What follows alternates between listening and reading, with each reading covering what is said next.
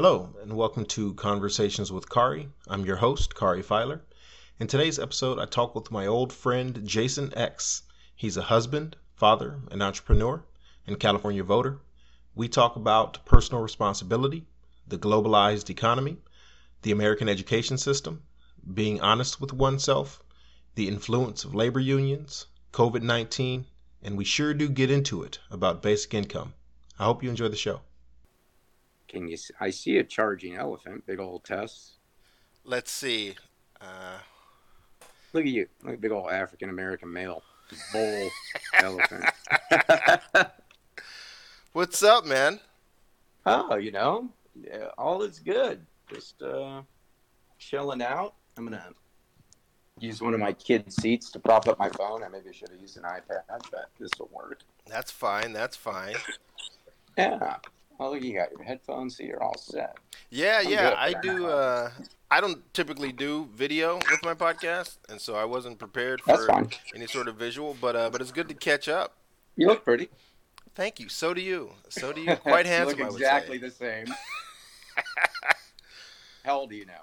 I am 36, I think. 37, 2021. Couple months. God. Yeah. How about yourself? 49. I'm turning 50 this year half century, silver dollar. It's awesome. I don't know what anybody complains about getting older for. It's all good. Well, they say the only thing worse than getting old is not getting old, right? That is a uh, okay. So now there's three true statements in life. Okay. Yeah. What are good. the other two? What are the other two? Oh no, promises, death and taxes. death and taxes. Yeah, it's all good. So what else is up? Good. Now, where are you living? I live in Santa Ana.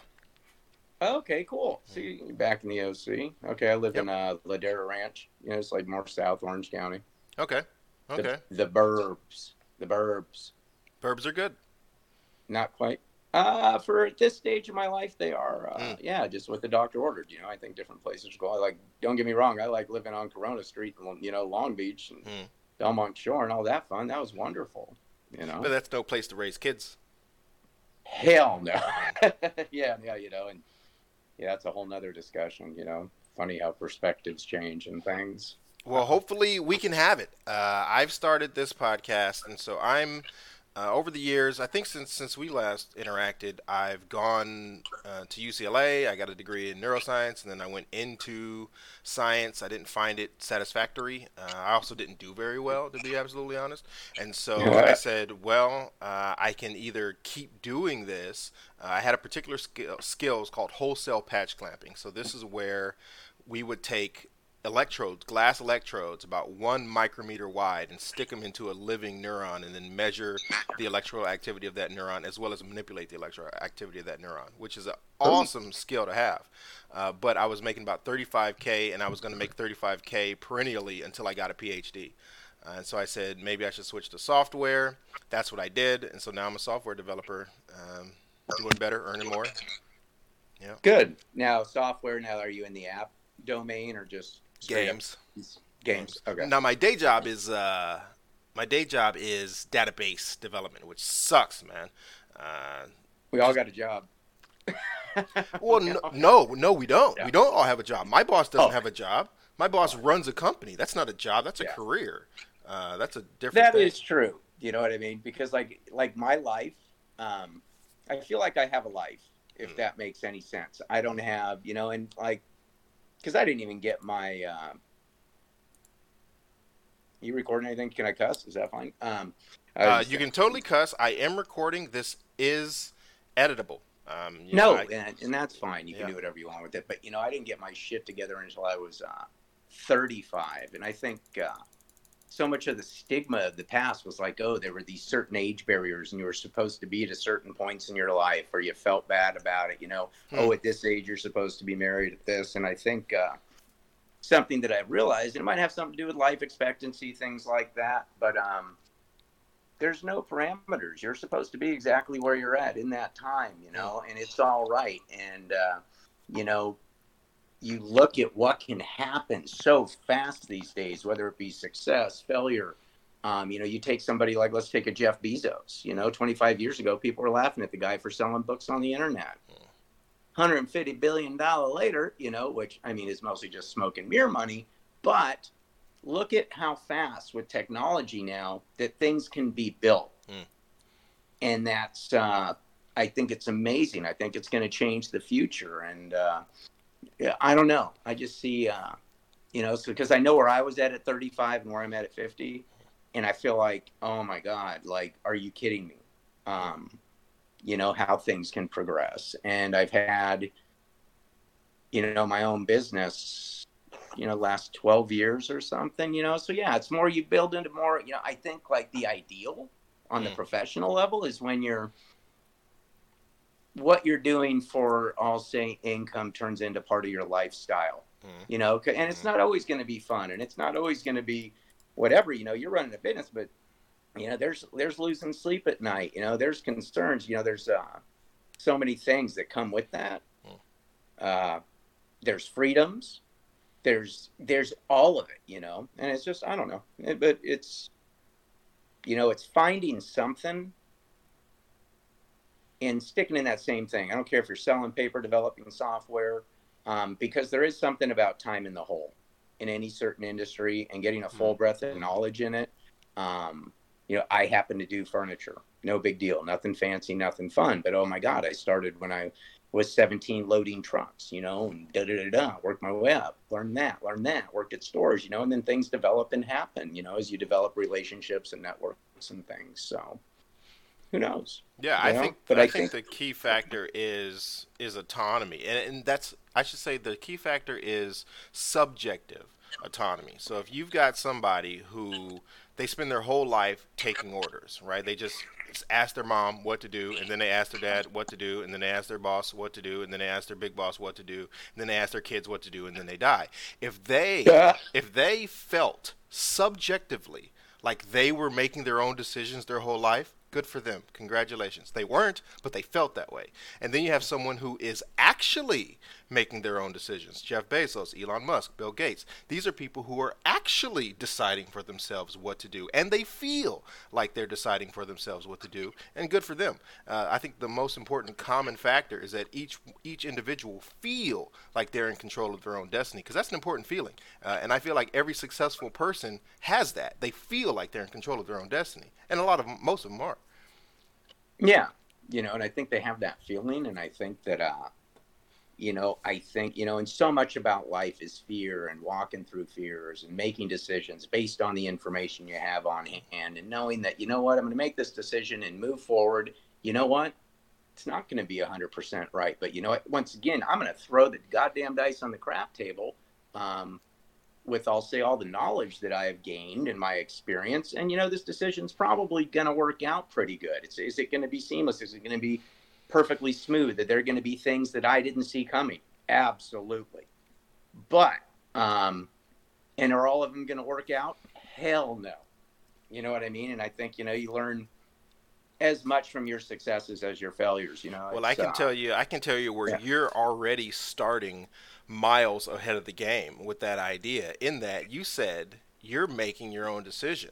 Uh, and something that I've been pushing against so hard these days is people saying, oh, well, I have to do this because society is this, and I have to do this because society is that. Well, you don't. You don't have to do anything. You're choosing to do everything Hell that no. you're choosing you're to do. You're choosing to do whatever you do. Uh, last time I checked, nobody had a pink slip with my name on it known my ass. Mm. Um, you know, and uh, some people almost seem to like want to sign up for that though, and it's that, that's one thing I'll say in general well, in they society love it. today. They live on it. It's how they get down. Just I'm like I can't figure out. There's like this huge huge movement. Uh, you know, and whether it's a government, a corporation, or something like I don't want anybody to own me or tell me what to do or take away, like what you said, that free will, that mm-hmm. choice, because um, I don't get it. Um, you know, and it's, I don't want, uh, you know, we can build our own freedoms and we can also build our own prison. Hmm. And I think what you said is like spot on when you've taken that, uh, ability to, you know, actually you're making your own choices. Well, that's it's, freedom, it's personal right? responsibility, and you're you're standing on personal responsibility. And for a lot of people, they don't even get there. So you're you're past personal responsibility. You you you Oh, assume well, it. You say yeah. you say, well, you know, first you take responsibility for what you do, and then you make your choices, and then you accept the consequences. Maybe it's going to work out, maybe it's not, but you chose to do that. Yeah. A lot of people don't even get there. They don't even get there. They think, oh, it's society's fault. They point fingers. Why? Why? Your opinion. a whole host of factors. I can tell you somebody that Number I, one, if you had one word to describe why people who don't get there. Socializing, socialization. They aren't socialized to take personal responsibility seriously. They just don't interact with people that take personal responsibility seriously. Their friends don't. Their parents don't. Their cousins don't. Their their schoolmates don't. And then, see, here's the thing. It actually starts very early because if you're a 14 year old who's right there on that pivot point you could hang out with the smart kids because there's one of them that likes you or you could hang out with the bad kids because there's one of them that likes you so you're about to make a choice you're about to say am i going to try to impress this Making smart choices. kid or am i going to try to impress this bad kid and But what you, drives those choices, Kari? that That's choice at at. 14 uh, the brain Fear. Fear. fear not every decision is driven by fear is what drives um, our instincts. fear's our, big uh, fear's big fear's huge and when you break it down, okay, you know, I've done thinking and stuff on this, and I look and I'm like, most of the people I see with different attitudes, different things, I'm like, oh my God, this is all fear based. Mm. This is all, uh, I'm, whether it's I'm scared to fail, you know, I'm afraid, you know, because there's three fears. I'm afraid of not getting what I want, afraid of what people think about me, and Mm. afraid of losing what I got. You What know, about there's not a fear out there. What about afraid of dying? What about afraid of mortality? Is that in the mix? That's afraid of losing what I got, my life. Okay. yeah, you, you give me any fear, I can tie it back to one of those three. And eh, but it's uh people are scared. You know, and it's whether it's scared where I'm going to sleep, scared where I'm going to eat, uh, scared what that guy's going to think about me if I do this, Mm. uh, scared of how I'm going to feel about myself. Uh, you know, because it's uh, yeah, it's it's weird. You know, I think a lot of these people's personal decisions and you know things like that come back to those things. You know, so it's walking through our fears Mm. is where I'll say. Uh, you know, because I've had to, you know, like I look back in my life and I was like, oh my God, when I did that, I was walking through some major fears and didn't even realize it, you know. So if you're feeling uncomfortable and you're doing something, you're doing the right thing, you're learning. Hmm. And it's sometimes it's painful, it's awkward, um, and but that's where you're making progress. If you feel super comfortable and you're doing this and you're doing that, uh, it's cool to be chilling on the couch watching TV, feeling all happy and comfortable. And I ain't got a care in the world. But uh, as far as your personal life, whether it be professional, spiritual, da da da da, um, you got to be feeling awkward. And uncomfortable, you know. And I do that my, you know, I'm constantly in that state. Uh, I A feel like because I push myself to that edge. Electricity that doesn't run without resistance, right? And a circuit Yeah. doesn't run without resistance, and so Yeah. neither does neither does a person. A person doesn't thrive without resistance. You have to encounter some resistance in your life in order to get stronger and get better. Bob Bing. I agree. No, and it, and it's true, you know. And there's uh, you know, because there's so many things going on. We'll say in the world today that you know, with technology and stuff is the way it is, and uh, you know, I'd say one of the biggest things that has uh, cleared my head in the last year. I've removed all. Uh, um, like I, I think it was like back in May or June, you know, after COVID, da da da, you know, and just, just people were going nuts, and I was like, I got out of social media. It's probably been two, three, four years since I've, uh, you know, watched any cable news. Um, because, you know, I realized what these people were doing were manipulating us, Mm. you know, and I'm, you know, I'm human. So the things that they're trying to trigger, they're triggering, you know, whether that was fear, whether that was, you know, a bunch of different things, you know, and the, you know, you were a neuroscientist, whatever, you know, we all have these receptors that get triggered by certain things. And, whether it's the guy you know who invented the like button on facebook or oh my god you know all these different things are there's not one media outlet out there now that's reporting news they're they're propagating agendas and they use certain things i'll say to uh, if you're not aware of it you're susceptible to the manipulation and uh, you know, me, you know, you know I, I'm I'm no different than any other human being. I'm like, you know, let's move myself from that environment and see how I feel.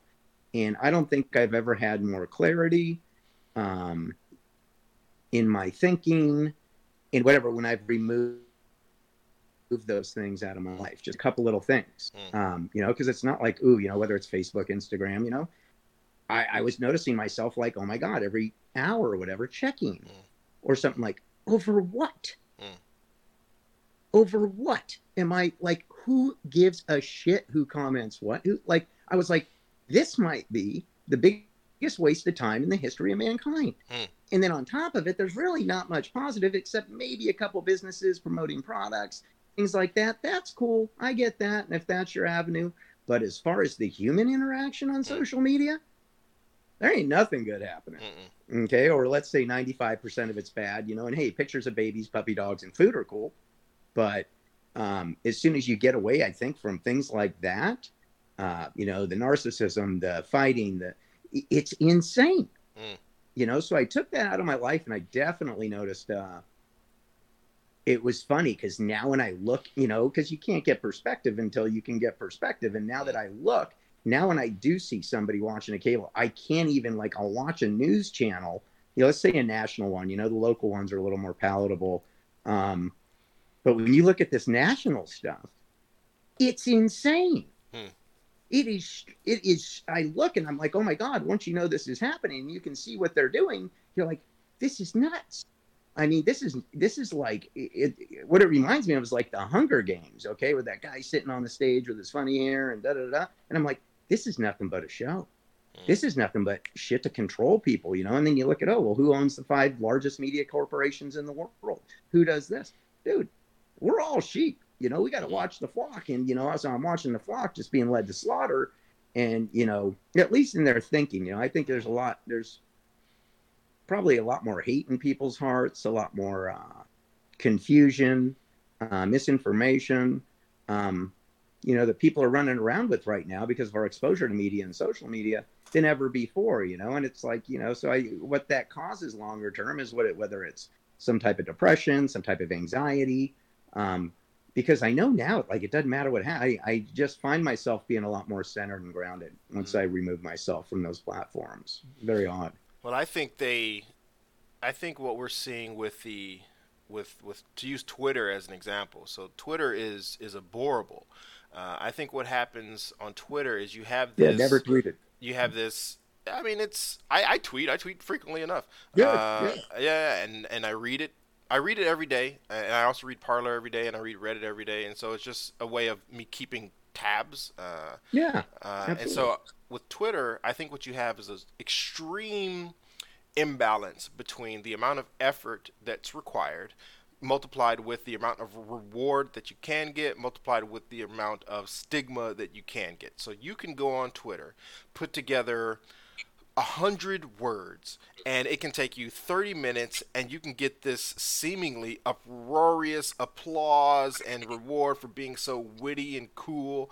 Uh, when it took almost no effort at all to do, and so there's so much reward for such vapid communication, right? Write a book, write an essay, do some meaningful communication, and then see if you get rewarded for that. It's one thing to try to get rewarded for 160 characters. It's another thing to try to get rewarded for 160 pages.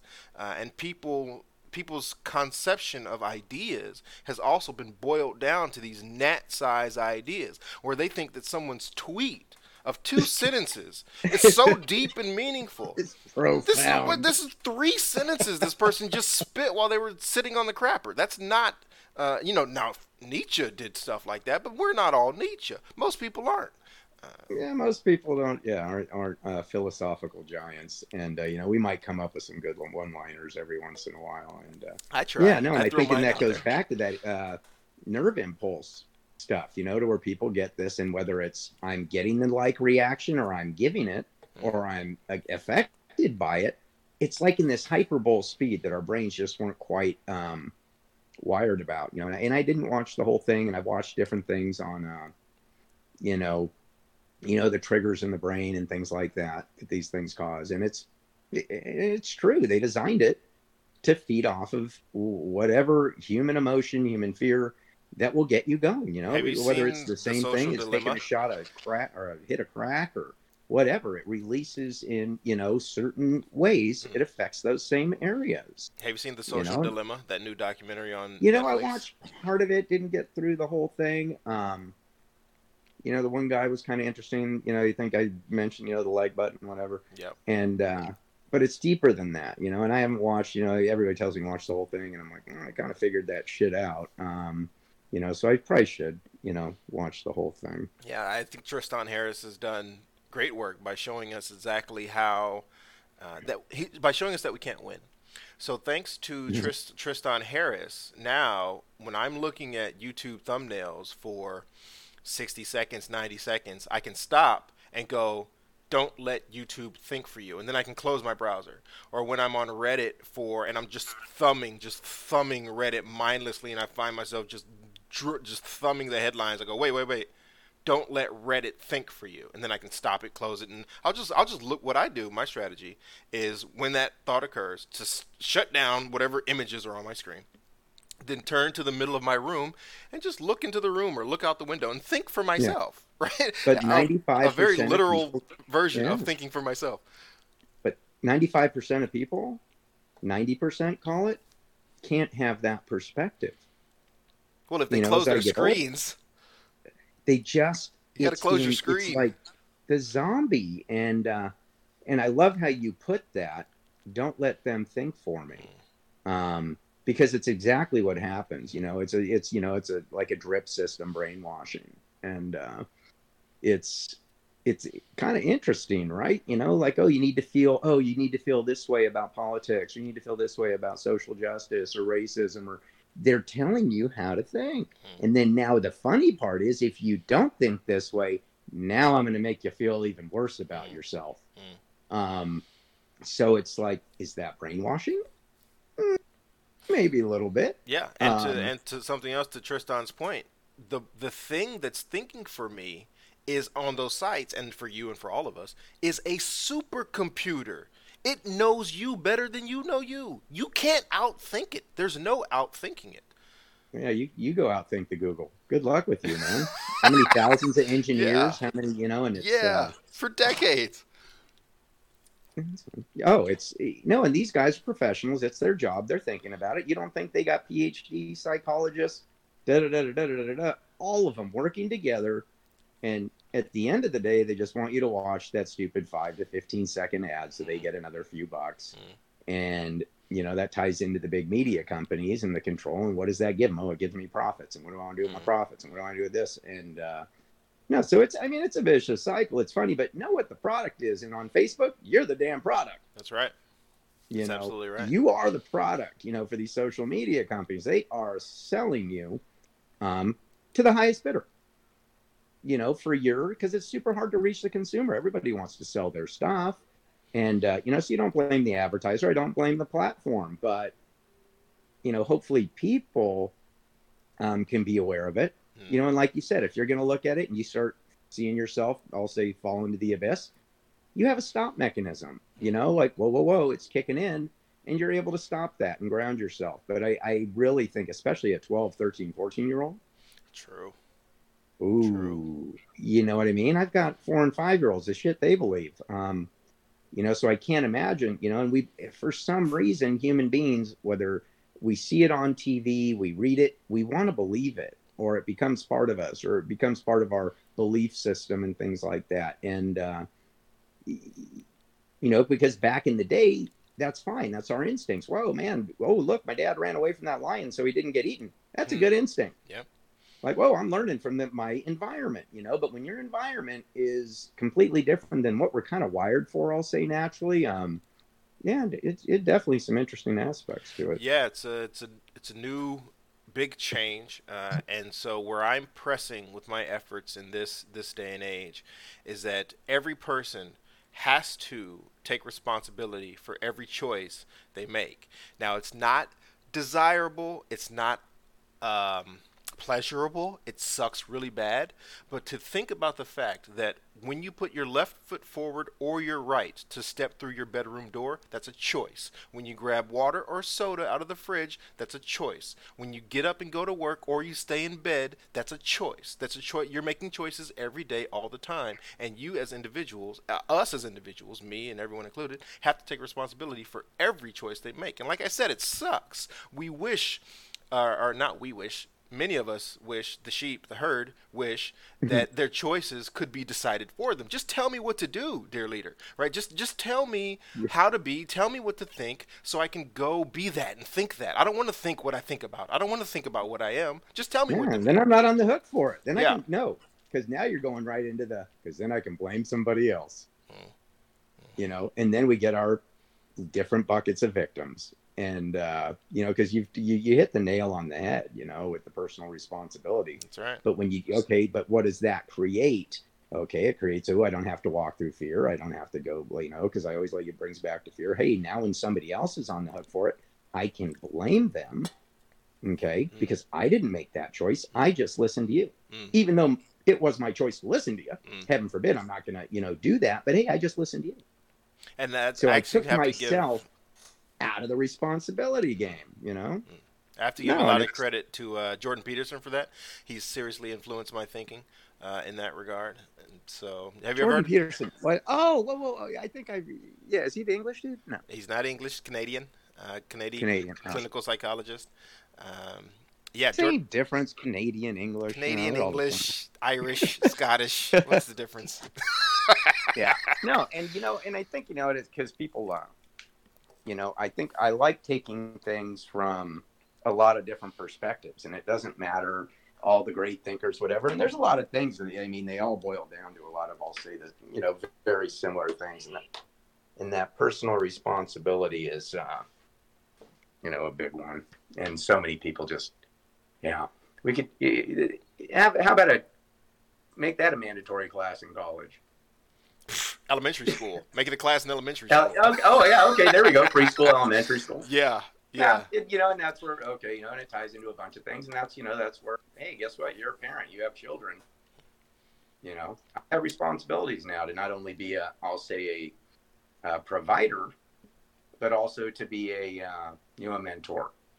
Hmm. You know, Hmm. and it's, uh, you know, and not everybody has that. You know, and there's a whole nother ball of wax you get into. Okay, so whose job is it? Hmm. You know, if it's traditionally supposed to be, hey, we're tribal, we're this, we're that. And the closest thing we have to it is the nuclear family to keep that intact and pass it along. Um, you know, a lot of people don't have that because of circumstances. Mhm. You know, so how do you, uh, how do we, I guess, as a society, be like, hey, we all believe in these fundamental morals, principles, things like that, but who's to administer it? Who's to be the moral judge? Who's to say this? Who's to do that? Because, like me, I don't want the teacher at school telling my kids what to think, da da da, da things like that. I want to teach them how to think. Hmm. That's your job. I want to teach you how to go through deductive reasoning and get to the answer and da da da da. No matter how hard it is for you, what you got to learn. Hmm. But I don't want you to say that one plus one is two. I want you to be like, hey, look, one and one, hold up two fingers. How many is that? Two. Oh, you had to figure it out yourself. Hmm. And uh, you know, so you know, but that's a whole nother topic. You know, telling people what to, you know, how to think instead of, uh, you know, what to think. So you know, that, that and that's exactly i think that's what we have to do uh, you know in in and by this we i mean we as americans uh, in this globalized system uh, no longer are americans only competing with americans and so it used to be a couple generations ago where if you were in some town uh, and some company said we're going to build i don't know um, what's the thing they would build we're going to build A widget? Oh, no, well, not widgets. No, uh, that's a new thing. Screws, something hard, Yeah. uh, something metal. Right? We're gonna build screws and Yeah. fixtures and things that things that go into other things, parts that make other things.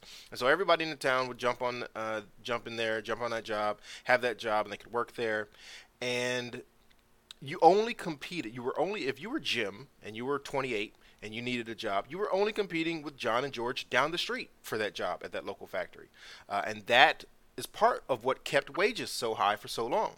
Is that employers said, "Well, I need a machinist, and there are only 30 machinists in this area, and 25 of them already have jobs." And so that that put a lot of upward wage Supply pressure, demand, baby. supply and demand. Free Now, market. now the whole globe is available for these, to your point, widget jobs, these software maintenance jobs, these database jobs, these these uh, call su- call su- customer service jobs, what are call centers, not live customer service in Oh yeah, you but- throw China and India into the mix with, I'll say, the labor pool, and it's just a natural progression of a free market if you want to go global. Oh no, it certainly is. It certainly is. But my point is know, that my and, point is and that how long does that take though to uh, to sort itself out? You know, well, we it might it might not. It might not. So my point is that in, Oh, in this day and age, in this day and age, what we have to do as Americans is we have to prioritize our working class uh, economically over the working classes of the rest of the world. We have to give our common class an advantage going into a global free market.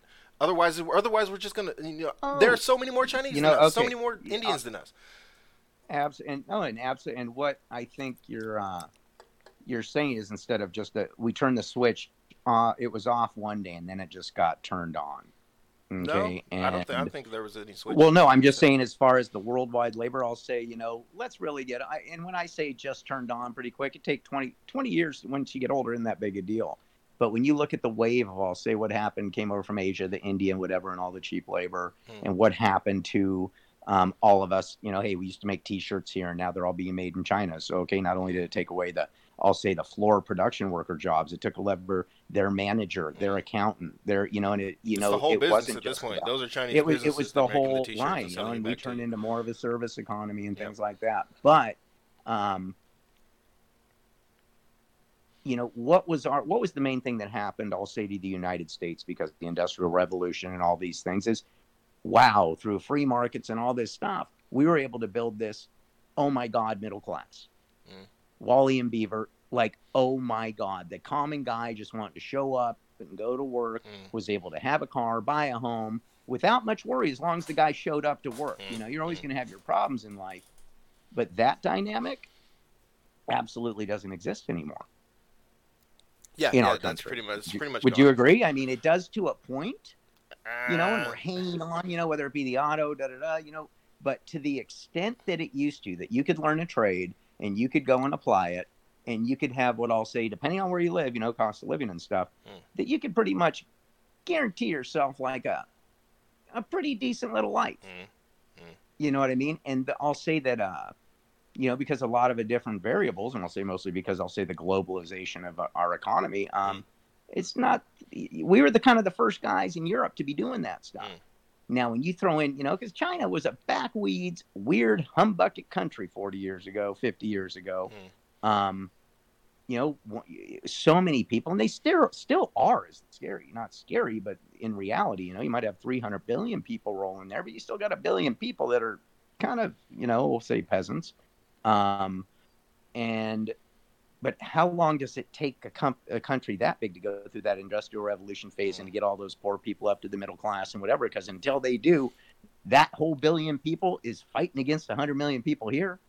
And there's also an effect um, I heard about. I can't think of. The, I won't think of the name of it. But the effect is that so when you're the first adventurer through a series of technologies, you have to struggle with the big brick phone, and you have to struggle with the rotary dial and the landline and the SOS and the the electric wires and the Morse code, and then you get into the big telecom companies. Then then you get to cell phones, right? So that's what we went through. That's what Europe went through. We struggled through all that technology. For the African countries, they're just going to go from no electricity in their country to smartphones right? They're just going to go from no electricity in their village to Wi-Fi, high-speed smartphones. So they skip all the medi- imme- intermediate steps. So when you talk yeah, remember- about yeah, no dial-up. yeah, so when you talk about the rest of the and- countries Yeah. coming to meet us where we are, Yeah. they're gonna they you get that advantage by us going first, where they can catch up faster, and that's a beautiful thing. I'm very happy that that phenomenon exists, and what I want is for us as a country to give the common Americans a leg up when that competition really lands. Uh, at the moment, there's um that you know and there are ways Mm. um you know in the past i think we've given away the farm in certain trade deals and things like that to get favor you know because it's all about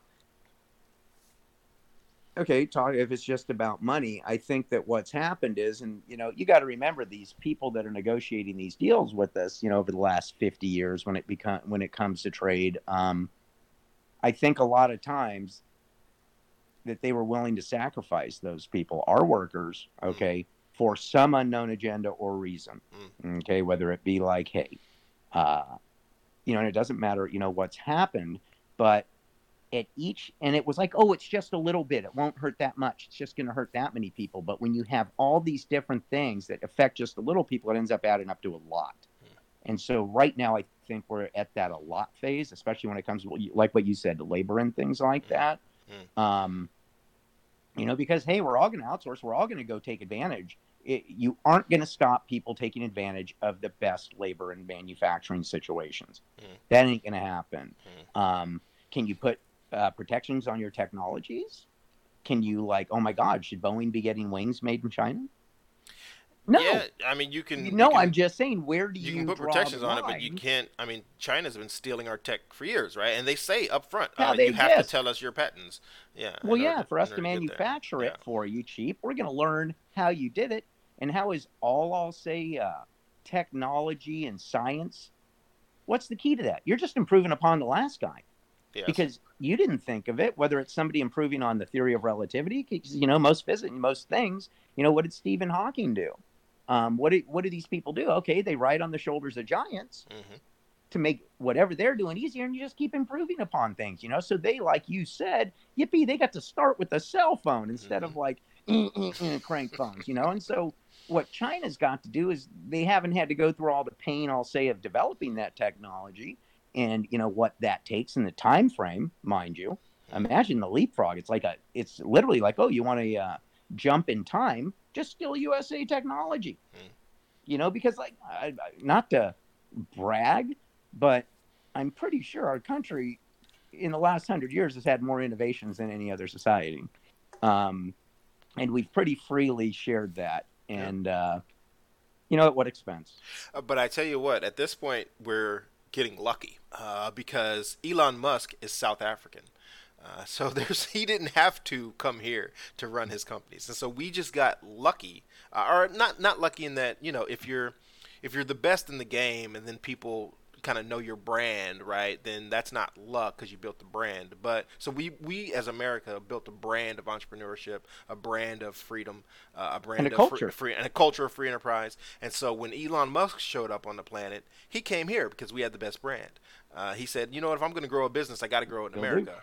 Uh, and so we have that now, but we want that to stay to be true, right? I want that to continue to be true Oh, we for oh, the next oh, generation. know? Oh, absolutely. You know, and like, you know, it's uh, you know, our education. Like, where does everybody come to get educated? Still, where do they want to come? You know, where do all the I mean, they're coming here now, people- but that's going to fade away. With the age of information, uh, you Yeah, can we'll learn see. just as much in your living room in Beijing as you can at MIT, pretty much. Uh, bingo, bingo. You know, but that's you know the education system and the delivery of I'll say knowledge is, uh, you know, hopefully in the next. tw- I, think it's kind of. Uh, I think we're about to hit an education crash. This is a whole nother topic um, because the way they're delivering the product is unsustainable, and it's just doesn't make any sense. Um, but like you said, I can learn the same thing sitting here with you and I is that the professor that is up there in a lot of aspects. I'm not talking hands on spinning a little rotary to, um, you know, like a lot of the Mm, science mm, stuff, you know, mm. where you're hands on in a lab and things like that. But what psychology class can I not just sit here with you on a phone and learn exactly the same thing? Yep. There's not one. Nope. You know, yes, is there the dynamics of seeing an individual speak in person and things like that? Absolutely. But 90% of what we're throwing out there in the classrooms, charging 250 grand for to walk Mm. out with a piece of paper, you could read on Google. Yeah. You could Google it. Yeah, so You it's, know, it's, it's less sad, important. It's less important to cram rote facts down the brains of our kids than it is to teach them what facts are worth learning and what to do with the facts when they get them and how to think about what to do with the facts when they get them right we we can provide an education that is fact ambiguous right it doesn't matter what set of facts you have in your hands. What matters is what you're thinking about doing with those facts, what you're thinking about, how you're thinking about pathing your way through that set of facts that you have in your hand, and the next set, and the next set, and the next set. As you said earlier, it's about teaching children how to think, not what to think. Yeah, you know, because yeah, and like you said, you know, the cramming thing, like oh, forcing somebody to store a bunch of information in their brain, like it's a hard drive, hmm. instead of wow, storing experience in there and with how to apply that hmm. information because I can Google the information anytime, but I can't get the experience. Hmm. Um, you know, because I think the older I get, my perspective is, you know, unless you've walked through the jungle, you don't know what the jungle's like. You know, unless I would have had no valid opinions on raising children until I had my own children. Hmm. Um, you know, until I, wow, had to do certain aspects of my business, I would have had no clue you know, as far as being an employee. And I look back at my perspectives and I'm like, oh my God, you just don't know what you don't know. You know, you don't know what you don't know. So it's, uh, you know, like you said, it, you know, besides filling people's head full of a bunch of garbage and saying, oh, now go out there and go perform for me. Well, I got no experience on how to apply any of this knowledge. Hmm. It's, uh, you know, and that's, I think that, uh, but I think education's at a crescendo. I think it's at a peak. You know, you look at the student debt um, issues, the cost of education, return off investment. It's not there. It's it's a bull, it's a bubble market. You know, if we're looking at it like the stock market, like a something like that, and the education um, sector needs help. Yeah. It really does, yeah. you know, and that and it doesn't. It, it's and it's because that's you know it's the first you know twenty two or call it seventeen to eighteen year period. You know, where we generally take to educate a person. Um, the delivery of that product needs to change, and but you you have some major people, okay, institutions, unions, and stuff that are really going to get in the way of that. But you can't fight what's right, and the hmm. delivery of education needs to change. It yeah. just does. And the definition of it, right? I think today the definition of education for in a lot of people's minds is is how much do you know, right? They say, "Oh, are you educated? Or do you know all the facts about the Drosophila fly? Do you know all the facts about the history of Europe? Do you know that this war was this and this and this? You know, are you some historian?" That's their definition of education. But uh, yeah. that's part of education, sure, having a command of a large set of rote facts. But what about the ability to to ingest and digest new facts and then come up with a new idea that wasn't in your mind a moment ago. What about that education?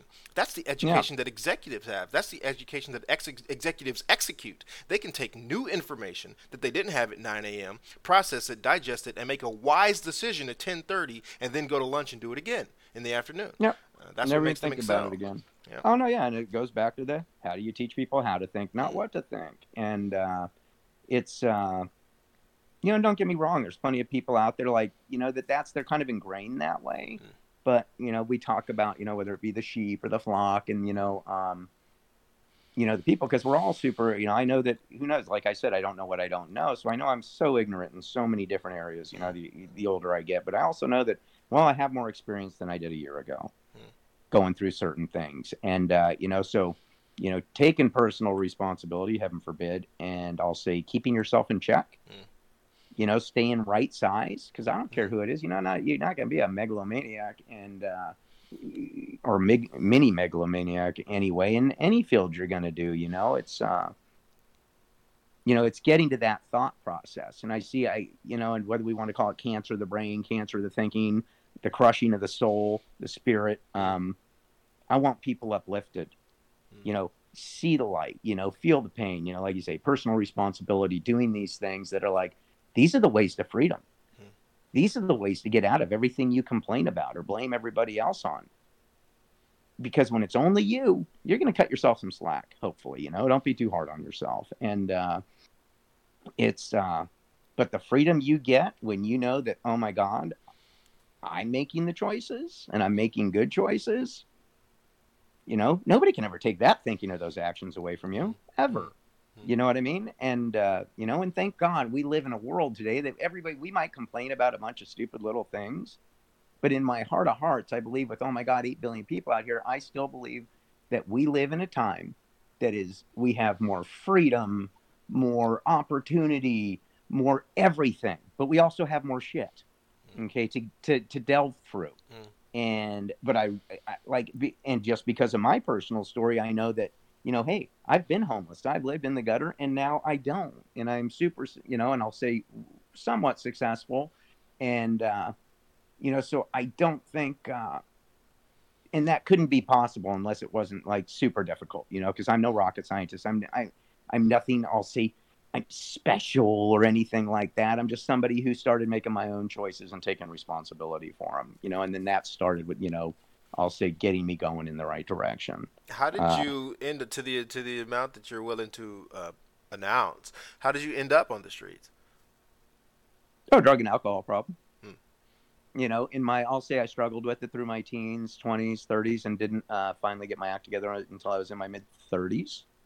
Um, you know, and it was, you know, don't get me wrong, I had like a bunch of, uh, I'll say in there times in my life where I was doing better than others, but you know, at the end of the day, uh, that demon brought me down to my knees, and you know, which is in, I, you know, it was horrible. I wouldn't wish what I went through upon anybody, Hmm. but if I was able to go through something like that to where it was uh, you know my own personal war or whatever and you know i don't know how many times i was down and out um, to be able to come back and i'll say not only just be okay but to thrive Mm. After something like that and you know it's uh, you know it's like oh my god today i look at and it's only been what 14 years since you know i i made that decision you know and like something happened in my life that uh I can't believe what's happened in for in such a short amount of time. Like we, I think it touches back on earlier. I was like, hey, look, Jeff Bezos was selling freaking books online, like whatever ago. And then I look at you know my life in a little mini micro bubble of that. And if you would have told me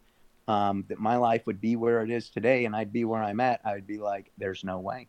I Mm. wouldn't have believed you. Mm. But it didn't all happen in one big chunk. It happened because of a bunch of tiny little decisions Mm. that I made. Um, and keep making and keep pushing forward and having faith and uh, you know things like that. I'll say, uh, you know, it, it goes back to a lot of stuff, and I'm not, you know, I'm not by no means religious or anything like that, but I'll just say spiritual principles.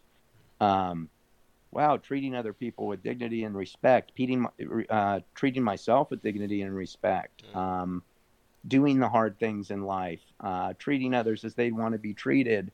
Um, you know, I think that starts the way to right thinking for a lot of people.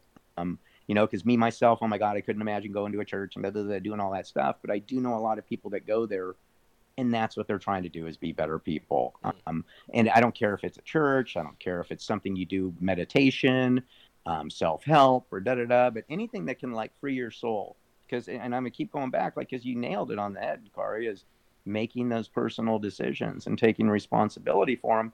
Whatever gives you the courage, the faith, the the the hope, the drive, the will to go and get into that mindset, I'm all for it. You know what I mean? My path isn't going to be right for the dude next to me. So I'm not going to say, "Oh, look, I did it this way. You need to do it this way too," um, because that's not your path. and it takes you know? it takes a lot of of courage, uh, faith in that in that exact moment. Uh, I think that's because we've all been there where you're. So my situation would be something like, okay, it's eight o'clock at night. Uh, I've had a busy day, and I know that I've got about an hour more work that I could do, that I should do. But I'm tired, and da, da, da, da, da, and it's 8:09, and I'm looking at the clock, and I'm going, okay, it's 8:09. I could buckle in for 51 minutes, right, and just go hard until 9 p.m. or go medium or go any speed until 9 p.m. doing my productive work, and then relax, and then eat a pickle and watch Bosch, right? Or I can start playing video games right now and just do that until 1 a.m. And whichever direction I go in, when I wake up the next morning, I have to take personal responsibility for what I felt. And in order to make that harder decision, I actually had this the other day. Uh, in order to make the hard decision, what occurred to me was, who do I want to be? Right. So I had a decision that was there was the hard path, which was doing an hour of work, or there was and that was the hardest path and there was a medium path where i put the hour off maybe later in the day and then there was the easy path of just taking a nap right then and i said to myself i was fortunate enough to say to myself right in that moment who do you want to be do you want to be the guy that takes the hard path when it's at his feet Do you want to be that guy? Do you really want to be that guy? Because if you don't actually make that hard decision right now, you're not that guy. If you actually choose to go to sleep right now, you're the guy that chose the easy path when the hard path was in front of him. Just be honest, right? Just be honest about yep. the choice you made. And in that moment, I was able to do an hour of work. Uh, it's the shopping uh, cart decision, Kari. The You're shopping cart decision. Turning that shopping cart to the thing, and you know what the right thing to do is. Okay. Oh, and we've all done it in life, okay, to where you go and you I know what you're talking about. up and put it on that stupid planner. Yeah. And then on the other days, you're like, you know what? The right thing to do is to walk all the way back there and put it back where it's supposed to go. Yeah. Okay. And so it's like I like, you know, because I like having stupid little things. I, you know, keep it simple. And uh, but it's that stupid shopping cart mentality. I'm like, do the right thing because you want to know what? Every time you do that, you know you did the right thing. you don't walk away with any um, there's you didn't leave any junk in the universe. Mm-hmm. You didn't leave a shopping cart out that maybe somebody went and scratched their car and that really bummed them out because they didn't have the thousand bucks to fix it, and you don't know that how bummed that made somebody. You know, because it's a butterfly flap its wings. You know, so through our little actions, and uh, whether you're affecting other people or yourself, um, yeah, it's uh, doing the right thing's never the easiest thing. Mm-hmm. Ever. There's mm-hmm. always I don't know what. At least in me, internally, I have like this built-in sabotage mechanism almost to a point to where it's like my first thought, okay, hey, boom, dude, I got all this accounting to do, whatever. I'm like, I could do that tomorrow. Hmm. Where does that come from? And why do I have to overcome that when I'm thinking, and I know that that's right in front of me? Hmm. You got an hour of work to do. Oh my God, you do that hour of work, know what's going to happen? You're going to be stoked you did it. You're probably going to do it better. You're going to sleep better that night. Hmm you're going to wake up the next day and oh my god get what i get to make a new choice about something else i didn't want to do mm. but you know because you know you can only get so many of those things that i didn't do until there ain't nothing else to do and you to know your, so you stop your, your point of freedom growth. when you do that hour right when you do that hour of accounting on tuesday afternoon even though you know it's not due till friday you've now given yourself an hour for wednesday or thursday right? Because you, you you've essentially yes. by, by, procrastinating, you've stolen that hour from the future. But by taking that hour into your Tuesday, you've now freed that hour uh, in the short term future. And so it's, it is and a way to another freedom. possible situation that you didn't know exists because that's mm-hmm. one thing it comes back to. I don't know it. I don't know. Mm-hmm. I don't know what the world is going to deal me, but it, let's make it the best hand. Mm-hmm. You know, and it's uh, and it's constantly you know revealed to me that doing the things that I don't want to do in life, doesn't matter if it's personal, professional, whatever, are the things with the most benefits. Mm. Like, wow, I didn't want to get up early in the morning and go there. Wow, I didn't want to drive all the way out there for what seemed like nothing. But then, oh my God, the next day something huge, big happens in my life. I um, think we have to. I think we have to draw. I think we have to somehow split the word "want" here, because there is a level to which you don't want to go to work, but there is a level to which you do want to go to work, and that's why you oh, want absolutely. to work because you wanted to. So, what would you? How would you split that term in this situation? Okay, want. You always know it's right, you know, and, and I'll say want because we all know once we get our groove going, that like it feels really good to be in the groove and be working and things like that and being productive you know? Um, starts out as a little kid you go outside and start digging a hole in the sand you're going to keep digging deep once you get started. Um, you know but you maybe didn't want to go to the beach and get dirty but then once you start digging that hole everything works out. Um, and you know and, and i don't know you know i'm no phd in psychology or anything like that and i don't know what triggers those mechanisms in people um, but yeah, the want. Yeah. I'm thinking. I'm thinking of it now as so you.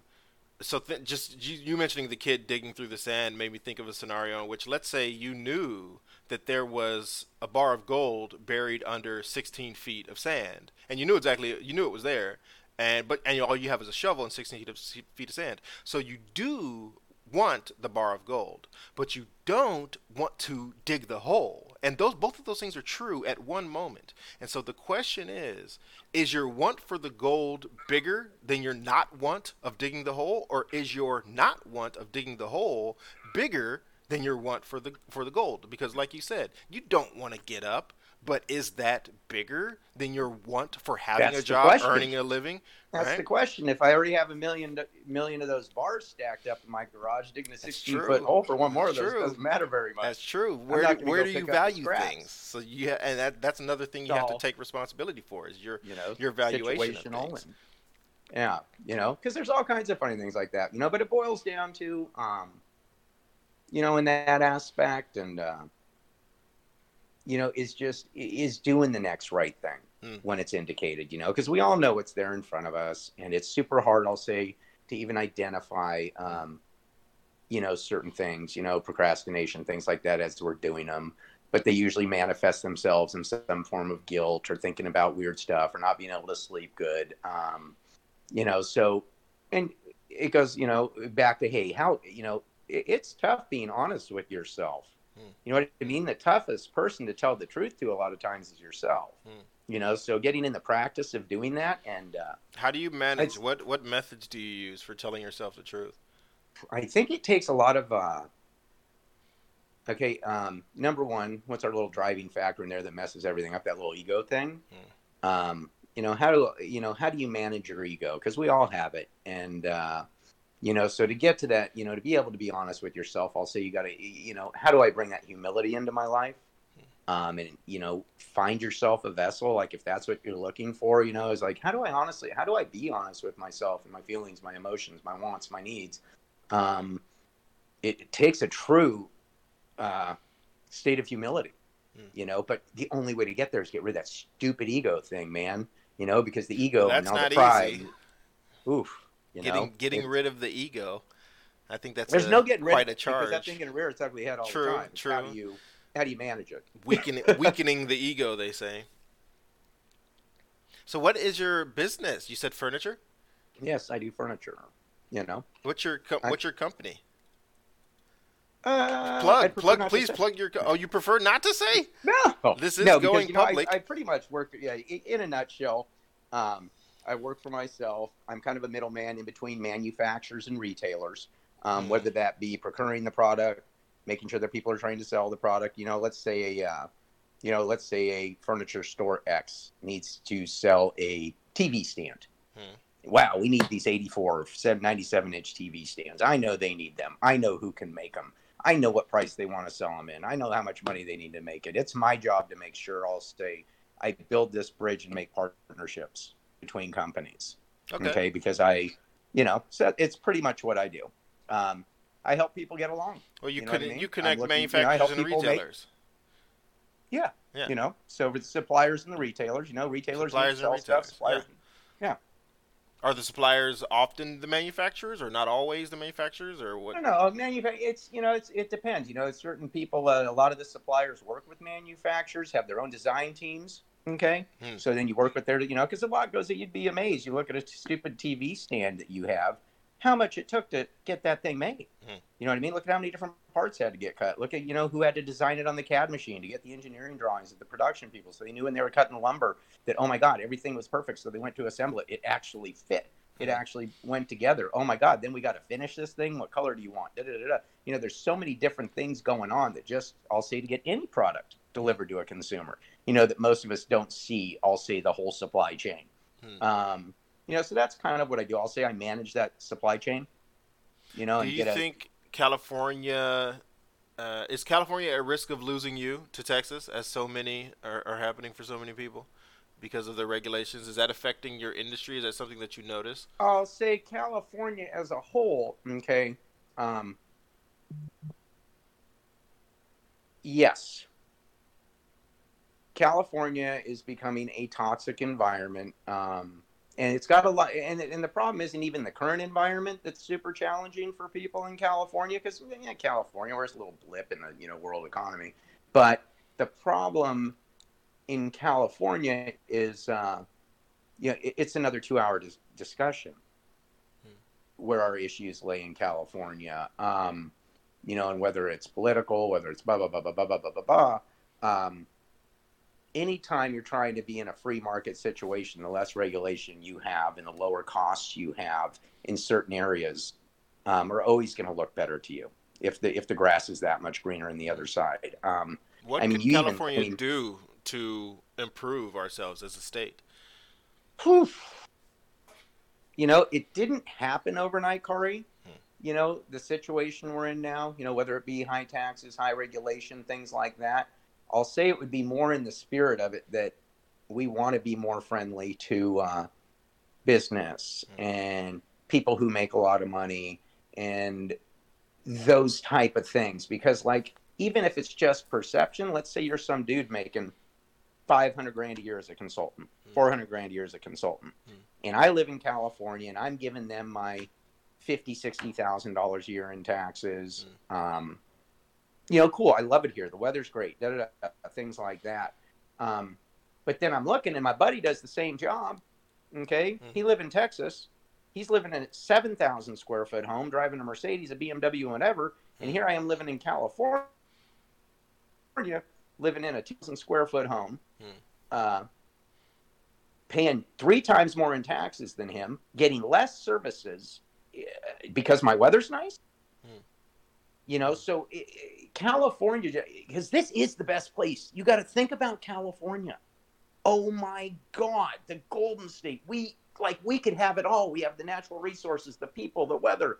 Um, but it's like a parasite got a hold of it and figured that out. You know we're so productive here with the movie business with tech with technology we have a ton of oil we have we have everything Hmm. in california and it's like something got its hooks into it you know and is trying to stop us from being great um, we're good don't get me wrong california good but we could be great we Hmm. should be killing texas we should be killing uh, arizona the fact that we're losing ground to them Hmm.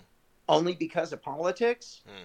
Well then i think we maybe need some change in our politics and the way we treat business do i have all the answers i have some suggestions Hmm. um, because the golden state we have it all Hmm. but it's like we're not letting it happen um, you know i don't care if you want to talk about demographics What are your things like- suggestions? What are your suggestions?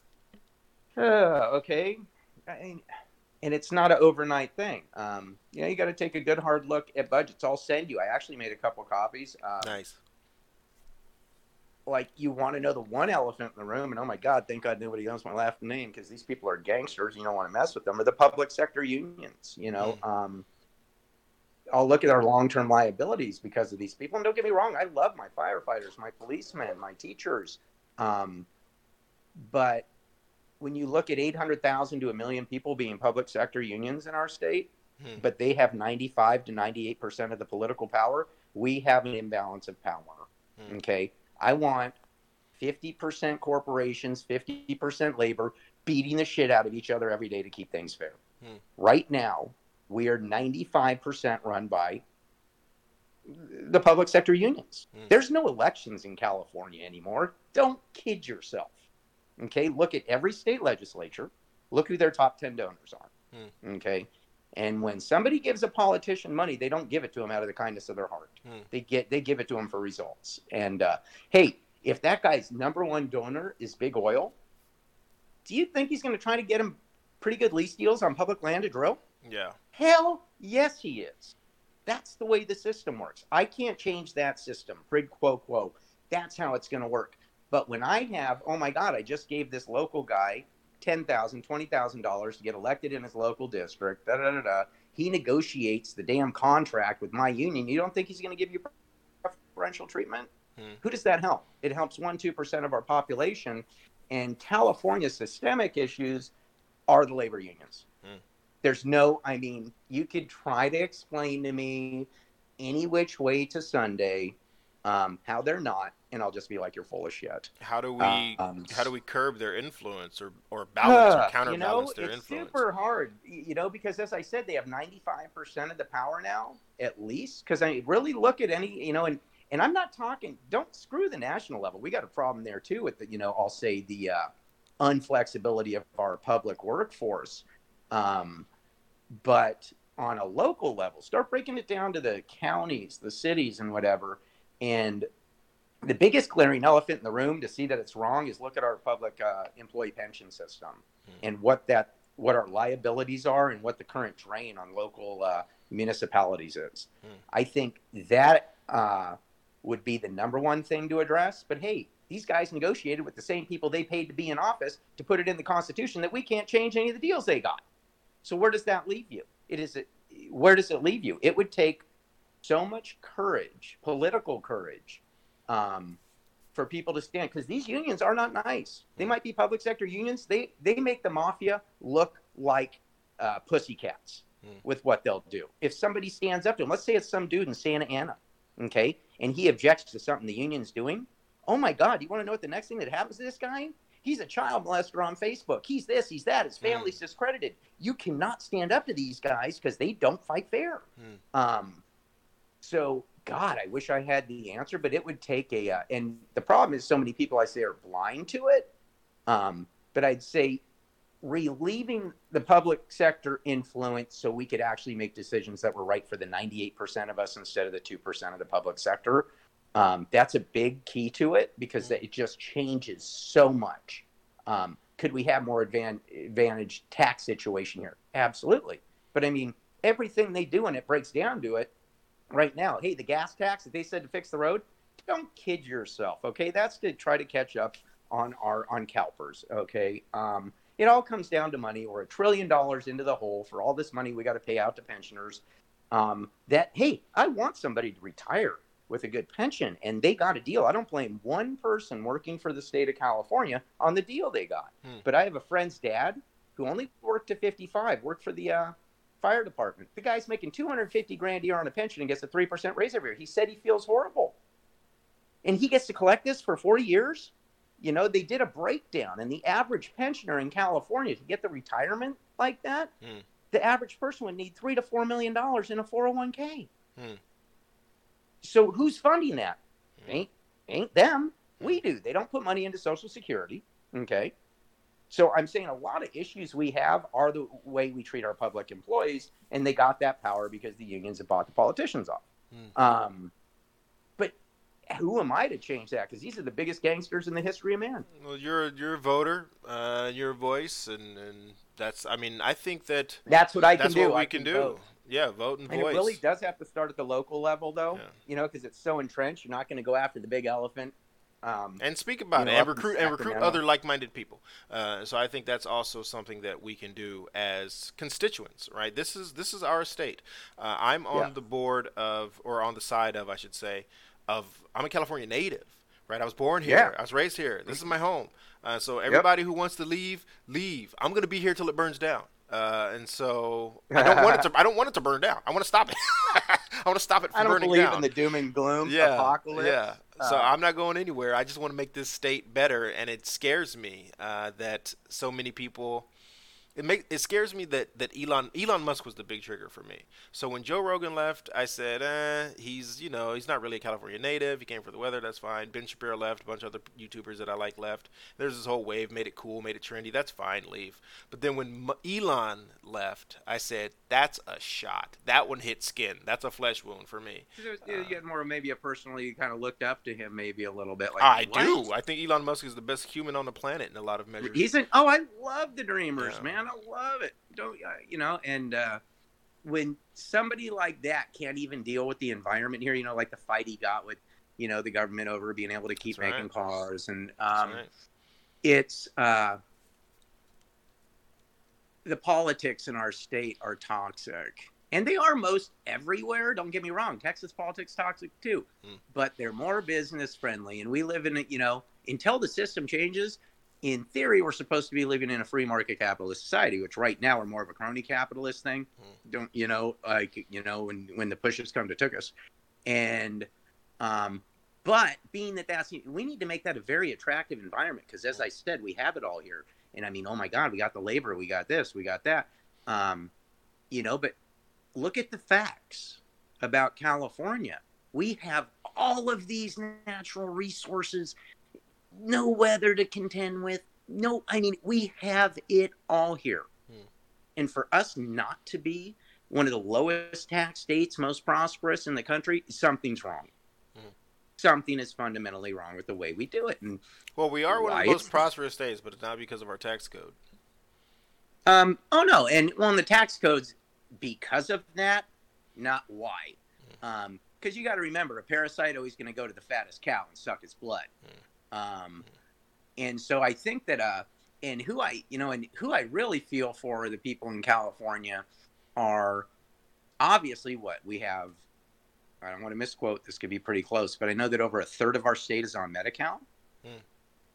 Okay, that's a lot of public resources. Hmm. Um, why is that? why do we have so many people that need government assistance here? Mm. Why is that? Is it our cost of living? Is it is it this? Is it that? Were we the main brunt of when oh my god we shipped all the jobs over to China? Mm. You know, how do we fundamentally get to that answer? Is like what happened? We were booming. You know, know, every state's got its problems, whatever. Is it demographics? Is it, oh my God, our children aren't being educated? Oh my God, did we let too many immigrants in um, and not bring them into our, say, our fold? Um, you know, did we not assimilate enough of this rapid immigration into our culture Hmm. so that, oh my God, they're being left behind? And now even it's making it even worse. You know, if you look at the Latino community and the issues they, cha- uh, I'll say that the challenges that they face, um, it's sad to me. Hmm. Okay, I think it's horrible. Um, you know, go into certain parts of LA, go into certain. It's like third world nation. Hmm. Like it's not safe to live there. How did that happen? It, it like breaks my heart. It's not because of taxes. It's not because of this. What kind of policies were in place that let this environment happen? And uh, you know, I could spout them off and da da da. But the bottom line, it doesn't matter how it happened. I think people need to take some, California needs to take a good, honest inventory of itself and be like, hey, this is where we're hurting. This is where we're struggling. And this is what we knew to be the best again, or need to do to be the best again. Um, because it's not going to be just Elon Musk. Apple isn't going to build its next headquarters here. Hmm. Uh, Oracle left. HP left. Hmm. Okay, we're talking a lot. Nobody's coming is Hmm. the other problem. Hmm. Hollywood's stuck here, but they, you know, got so many deals with the government, they ain't going anywhere. Um, but you look at all the people, let's say all the people making 250, 300 grand a year for Facebook. Do you know how many people left the city of San Francisco, families net left in the f- first nine months of last year? 93,000 Hmm. in one city Hmm. just because the tech company said you could go work remotely. They Mhm. all went to Nevada, Utah, Arizona, Texas, Hmm. because I can sit in my room and do that. And know what? They took a 15% pay cut to do it. Because they're like, you know what? I could go live there. My cost of living will be 30% less. Hmm. I'll make 15% less, but I don't have the taxes. I can have a bigger, nicer house. My kids can have better schools. Hmm. Why wouldn't you leave? Yeah. You know, because there's nothing, that's as I said, I don't care about the people leaving. Hmm. How do you get them here? Who cares about people leaving? Like you said, I could give a shit. But my problem is we don't have anybody coming, and there's no reason to come here. You know, my parents left the state. I'm actually kind of on the other side of that. I'm happy that people. Uh, so I guess I can't have it both ways. I can't have it that the net migration is out of California, and we maintain uh, all of our powerful, intelligent, smart uh, entrepreneurs. Right? You can't, you can't have both. Either either you want people to come, which means the smart, awesome people are going to come, or people are going to leave, which means the smart, awesome people are going to leave.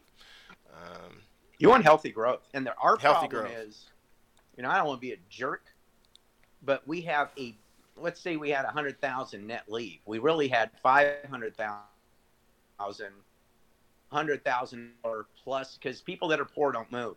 Mhm. Okay, Mhm. you can't afford it. Yep. Doesn't matter where it is. You get stuck in that life. You're a sheep. Um, the people who are leaving are people of means, and guess Mhm. what? They pay a lot of taxes, so our Mhm. tax base erodes even further. So then your only answer is to raise taxes on the guys that are left. Um, so we lose a half a million high-paying tax people, and we what was that other four hundred thousand? What seventy-five percent of them instantly on welfare? How does that? What kind of pressure does that put on a state? Because I believe it's about ninety-five percent of our tax base in California comes from five percent of the people. Mm. Okay, 90, 80 percent of it comes from one percent Mm. or ninety percent. I didn't want to overshoot it, but I think it might be like one percent. Dude, talk about having all your eggs in one basket when that one percent is very mobile. Mm. You know, yes, you have your, you know, look at the athletes, look at the things like this, look at your big money people. I mean, sports teams are even having problems getting people to come to California now. I think we're I think we're both on the same page as far as the prob a part of the problem a big part of the problem is that the common is not prosperous right the common is is absorbing without giving back right uh, in large part uh, so when when the common when the common doesn't prosper, we all none of us prosper. The, uh, so I would argue that the common has to prosper first. Uh, I don't I don't think that we should be so reliant on our wealthy few. Uh, I, I, that's the Oh, that's the position that I don't want to be plan. in, right? I don't want to. They- I, I want they to be gonna here move with common eventually. people. Yeah, everybody has a breaking point. Elon Musk had his. He left. And you look at somebody like Elon Musk, and on paper, he's worth a bunch of money. You know, like y- y- yippee, it says whatever. To, he owns a bunch of stock in Tesla that happens to Mhm. be valued at that. You know, on today's current trading range. Mhm. Um, you know, so Elon Musk might have a hundred billion dollars, but let's say he maybe makes, uh, you know, 50 million that he takes out, what, 20, 30, 40 million a year? But still, though, you want to know what that was? That was six, seven million dollars Hmm. in income tax to California. What about his, if he owned a $30 million home? There's another $3 million a year in property Well, I taxes. think you know, I, mean, I think Elon Musk left over the the regulation fight. I think Yes. why he left Oh. was that he has to fight with uh, the state government to get things to build his cars, and he says, "I don't want to fight Yep. with the government to build my product. I need to build Yeah. my product." I think you're right. It's not with Elon because he's a dreamer. Money's Yeah. secondary to real Yeah. rich people. That just happens because of the stuff they do. Yeah. Just like it, even for a poor person, technically speaking. Um, and he's not thinking, "Oh my God, I can save this much money in Yeah. taxes." He's thinking, "My dream is easier to realize in these other places," Yeah. because he's a dreamer. Yeah. And oh my God, I am so sick of just trying to make it better for these people and them fighting me at every single stage um, of the transaction, um, whether it be the OSHA and the labor laws or my Mm. workman's comp insurance. And oh my God, they keep charging me all this. And that, you know, because there's, I mean, you got to look, uh, all of these issues have so many, I'll say, sub issues to them. He was I'll under say- threat of arrest for trying to meet his manufacturing deadlines with workers, and he said to workers, he said to his workers, "You don't have to come in. This is if you want to come into the factory and work, you can." That's Free what choice. he said. Yeah. Absolutely. Yeah. nobody forced anybody to do anything. Oh, I know. Like, I get Elon, and I mean, he had to, I'll say he was one of the more, uh, I'll say guys in the front line, you know, fighting with, you know, Newsom or whoever would make that call. Um, but you got to remember that fight that he had, he was the most out in front. There were 50 to 100,000 other people having that same fight that are still having that That's a good fight. point. Yeah. Um, you know, whether hey, my buddy had just opened up, just put everything he had into a barber shop. Hmm. And all of a sudden somebody told him, Hey, you can't have that. Jeez. Okay, you know what I mean? Full dream, just bought all the chairs, customize it, cool. Bam, you're shut down. Imagine opening up March first and this stuff happening. Louise. and you've just got a new kid that was born and you've got okay this is you want to talk about fear. Um, what do you do? You got to pay rent. You got to do this you know and it is government imposed. Yes it was a one-off deal. Um, but now all of a sudden you're like okay well okay i sucked it up for two months made it through it. You let me open up. I had to go spend borrow even more money to get my place open to make it so you said it was safe to do business under these conditions no matter how bad it got I go and do that, and then you go, oh, let's move the goalpost. You know what? Even though you just went and spent more money, I'm shutting you down again with no science behind it that you could be the guy that's making this a problem. Um, insane, and that is what you know. You want to see the people because an entrepreneur, a guy, people who do that, you know, I love uh, the guy that just wants to bust his ass, but he wants to make his own choices, show up to work every day and whatever. God bless you. You know what I mean? Anybody who, you know, because I own my own business and to see the rug just yanked out from people like that, like it breaks my heart more than some 85 year old dying of COVID. Call me a prick. Um, eh, because gosh darn, people get sick, people get this, people get that, and oh my God, you know. So how do you balance the public welfare between enterprise and da da da? da?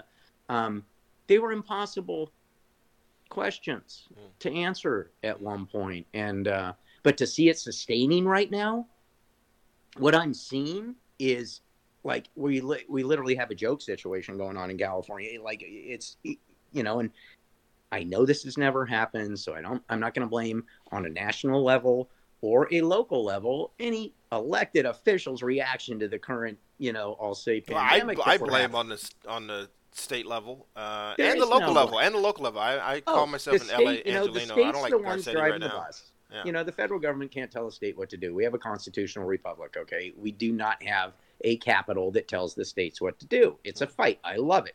good because I think you can govern locally better than nationally. And uh, but California's big. Mm. We got 40 million people. We are the Poopa. So we were bound to screw this thing up worse than anybody else. Then who screwed it up second? New York. Oh, 25 million people. Then you get into Florida, you get into Texas. Um, but I don't know. And it's, uh, Well, our density isn't the same as New York, so I think oh, I, yeah, I think New the York City. I think the New York solution. City's New York City. I would prefer the going. solution for us to be something like what Elon said. He said, "Look, if and this is what I think what he said on the second one with with Joe Rogan, or or was it COVID at that time? I think it was COVID at that time with the second one. Anyway, he said you need to allow people, young adults, middle-aged, you know, 35, 40 adults, uh, 20-year-olds, 20-somethings that live in the house by themselves, their families on the other side of the country, they aren't going to see their grandparents. They aren't going to see their parents, Yep. right? You need to allow them to choose to go to a bar or a restaurant or to work or, you know, any, anywhere they want to go. Uh, you cannot just shut you can't not in this state right this state in new york it makes more sense because they're so dense They live There's- like rats. yeah, they're so dense in, in New York. say any urban. i'm not saying that's well, the let's say solution New York, New York wouldn't work for us. Chicago, certain San Francisco. We can take a couple Yeah. microcosm. You know. Sure, sure, Yeah. but I disagree with our statewide hard lockdown. Uh, I told my friends, I said, if the lockdown order, the cur- or the curfew, the ridiculous curfew, I said, if if the curfew had said that you can't go outside by yourself, I would have been standing on the street corner, corner streaming at midnight. But because that wasn't technically breaking the law, I said, well, there's no need for me to protest that way. But it's ridiculous. There's no science behind that curfew. Why? So stay indoors yeah, after I- ten? I- How does know, that, spread? Stop a bug them, from spreading? And they tried to make like a big deal. Oh, we're going to put a curfew on. I go. So you think that's going to stop Joe Blow, twenty year old, from going over to his buddy's house and doing bong loads and drinking beer? yeah. Are you kidding me? Why? And why do you Um, need to stop Like even that? The cur- right? like, you can't you force people to, to stay in their homes. that. And so you know, and it's uh, you know, like you said, you know, at this stage of the game, I'll say with uh, COVID, we know that hey, the people who are most at risk are probably live in multi generational homes. Mm. Grandma still lives there, things like that.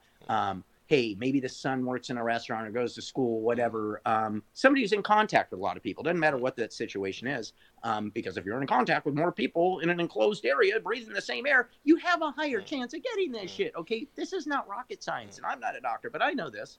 Um, but most of us aren't in that situation, Mm. you know.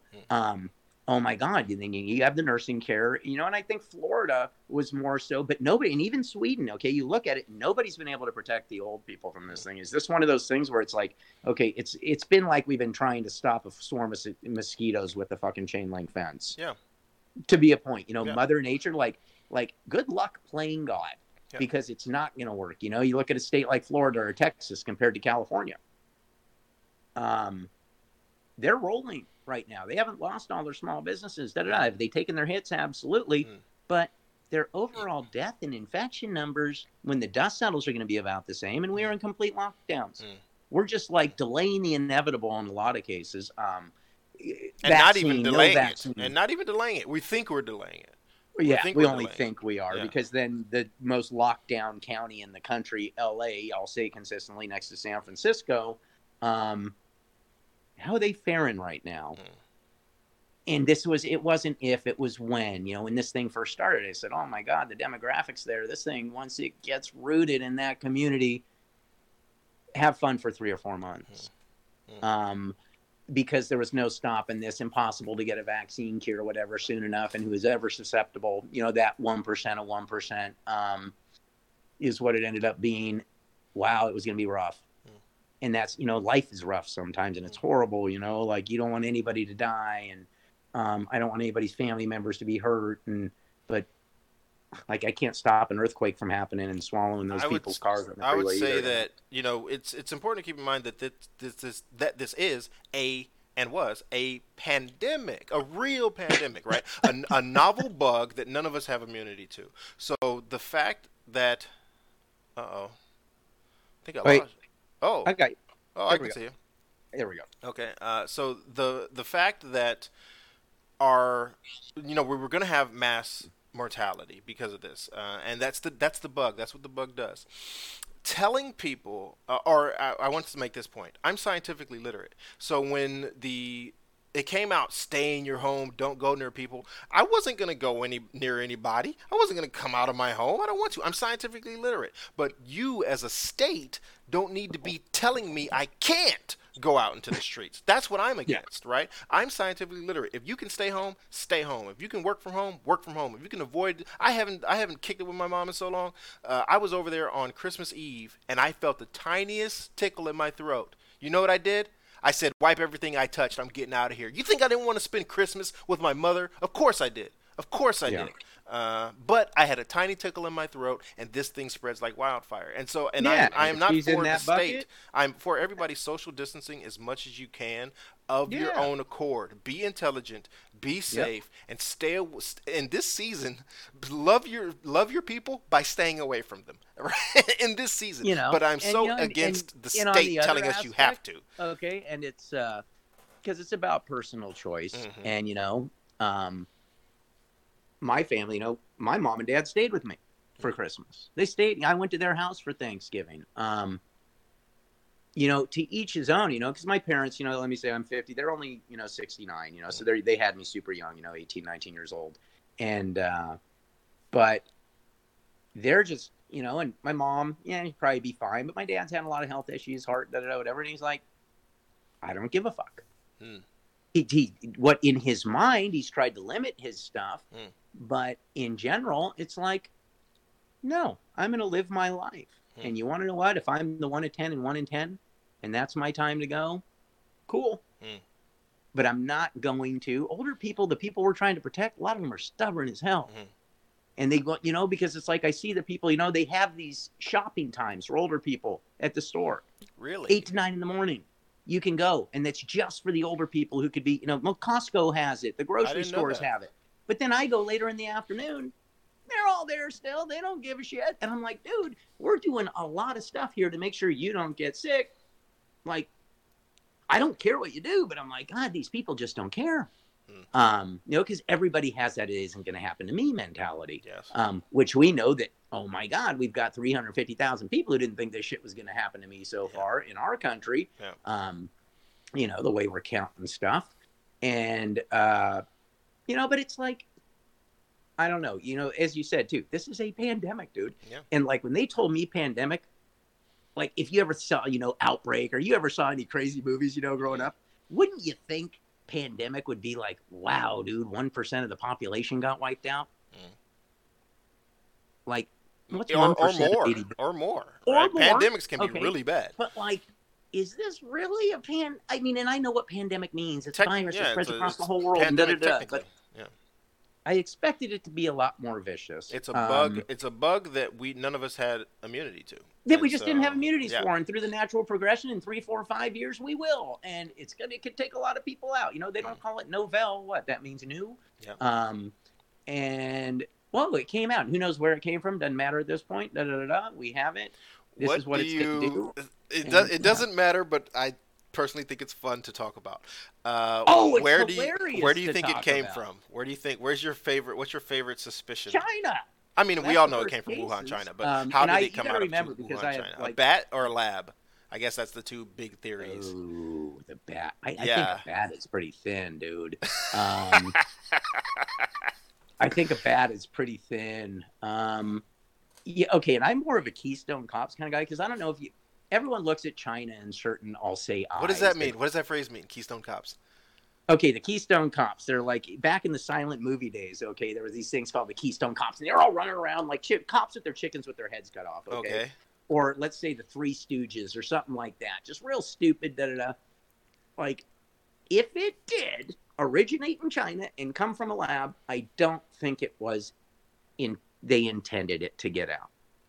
Okay. Yeah. Yeah, More yeah. so, okay, you know, because then you hear this conspiracy theories like, oh, we funded this lab in Wuhan, and it wasn't about that. They were opening up a level five, I think. You know what I mean? Like mm. we have one in Atlanta. Mm. Like this is like, oh my God, this is where we're going to keep all these mm. horrible viruses and mm. diseases, and we're going to study them to maybe be able to help us. Mm. Um, and the safety protocols that are in place at these places have to be followed to a T. By everybody who works there. And let's say they were playing around with this other cold, you know, because corona cold, you know, vicious cold virus that hadn't been, you know, because most viruses out there, if we didn't have immunities, would take us the hell out. Doesn't matter if it's flu, cold, whatever, if you didn't have some type of natural immunities. And so was this something that got tweaked in a lab or something that they found from an animal maybe? We don't know. Did it jump to a person? But i'm telling you it's more like oh dipshit uh, oops dropped the beaker bam it maybe smash got on him he got sick and then boom there you go. Um, i don't if that if it did come from a lab probably more of a scenario of human error That's actually my running theory as well. Uh, yeah. Um, just and I what I've think it's gathered. more not with this horrible intent, but then I think that I hate to tell you this, and I hate to bust anybody's bubble that the Chinese government has a problem with the truth. Um, Namely, the they don't want you to know it. Or sharing information. Yeah. Let's just say that, uh, you know, you you yell about our president in our country and cut his head off, nothing happens to you. You go do that about Mr. Ping. Um, it- you go see, you know, you go do that to their teddy bear and see what happens. to you, you Dude, know what I is mean? Jack Ma really missing? Nah, he'll he'll. Oh, Have you heard this? horrible, right? Have you heard this? I love Jack Ma. I've seen the headlines the past couple days. no, they're I'm on- doing it. He's laying Okay, underground. Some of that okay. I'm on the financial edge of my seat with this. If Jack Ma is really missing, I'm frightened. Um, it wouldn't surprise me though, because China right now feels very emboldened. Okay, they feel like they've gotten, uh, you know, they feel like this COVID thing, kind of like whatever. Okay, like oh, it might have started here. We let it out of the bag. We Mm. totally hit it because you got to remember. I know people in manufacturing and stuff over there. Mhm. They said, dude, these are Americans that live over there, and they're like, dude, because even there, you know, and you have so many people, he's like, dude, everybody knew the hospitals were just overfilled with people, and they didn't know what it was. Everybody knew. Oh. And then on top of it, they all knew. And if anybody tried to say anything, you shut the hell up, or we're going to take you, your family, and everybody else to one of these little camps over here and shut you up for a while. Oh Um, wow. They all knew. Okay. And then China was like, well, we got it. Might as well let everybody else get it. Wow. They they shut their own borders down before they stopped international travel. What is it? I mean, it just look at what they did. Um, they knew about it. They, I think, their government is about as effective as ours.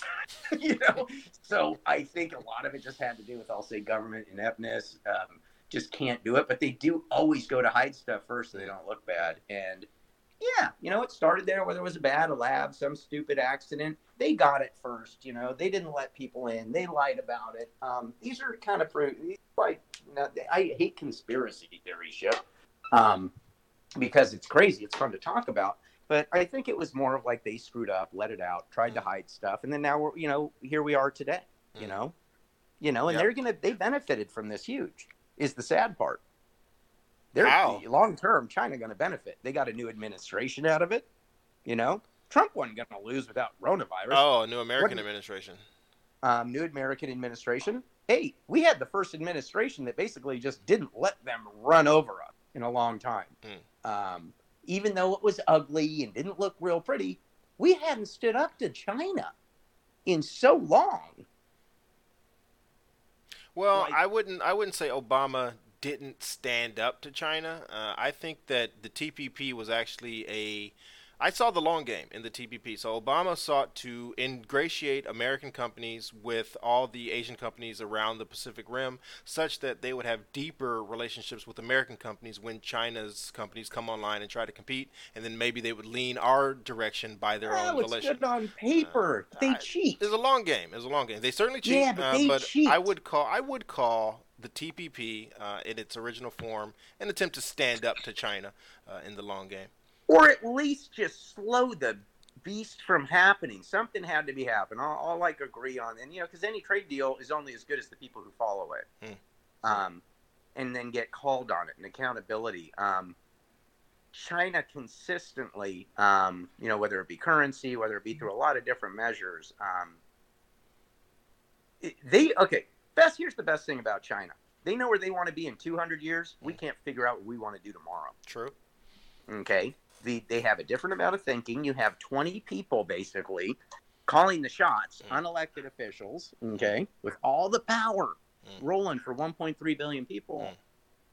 because it's really all it is, you know, the the way it works at the their top whole of culture the, is different, and I think that's something that Yeah. I, I haven't encountered too much resistance when I talk about it. Uh, just their culture is different. So our culture is so deeply rooted in the democratic principle, which hey, you can criticize it if you want. That's America. Americans. Yeah, that's we, we love the fight. Yeah, we really believe that the common American should decide for themselves their own destiny and their own fate. We really believe that.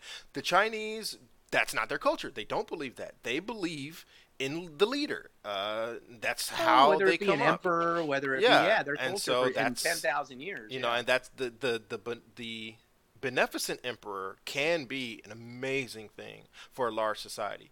The maleficent emperor can be the most poisonous thing. And so you're rolling the dice with your with your emperor rule. But they're they're in the emperor mode. They're committed.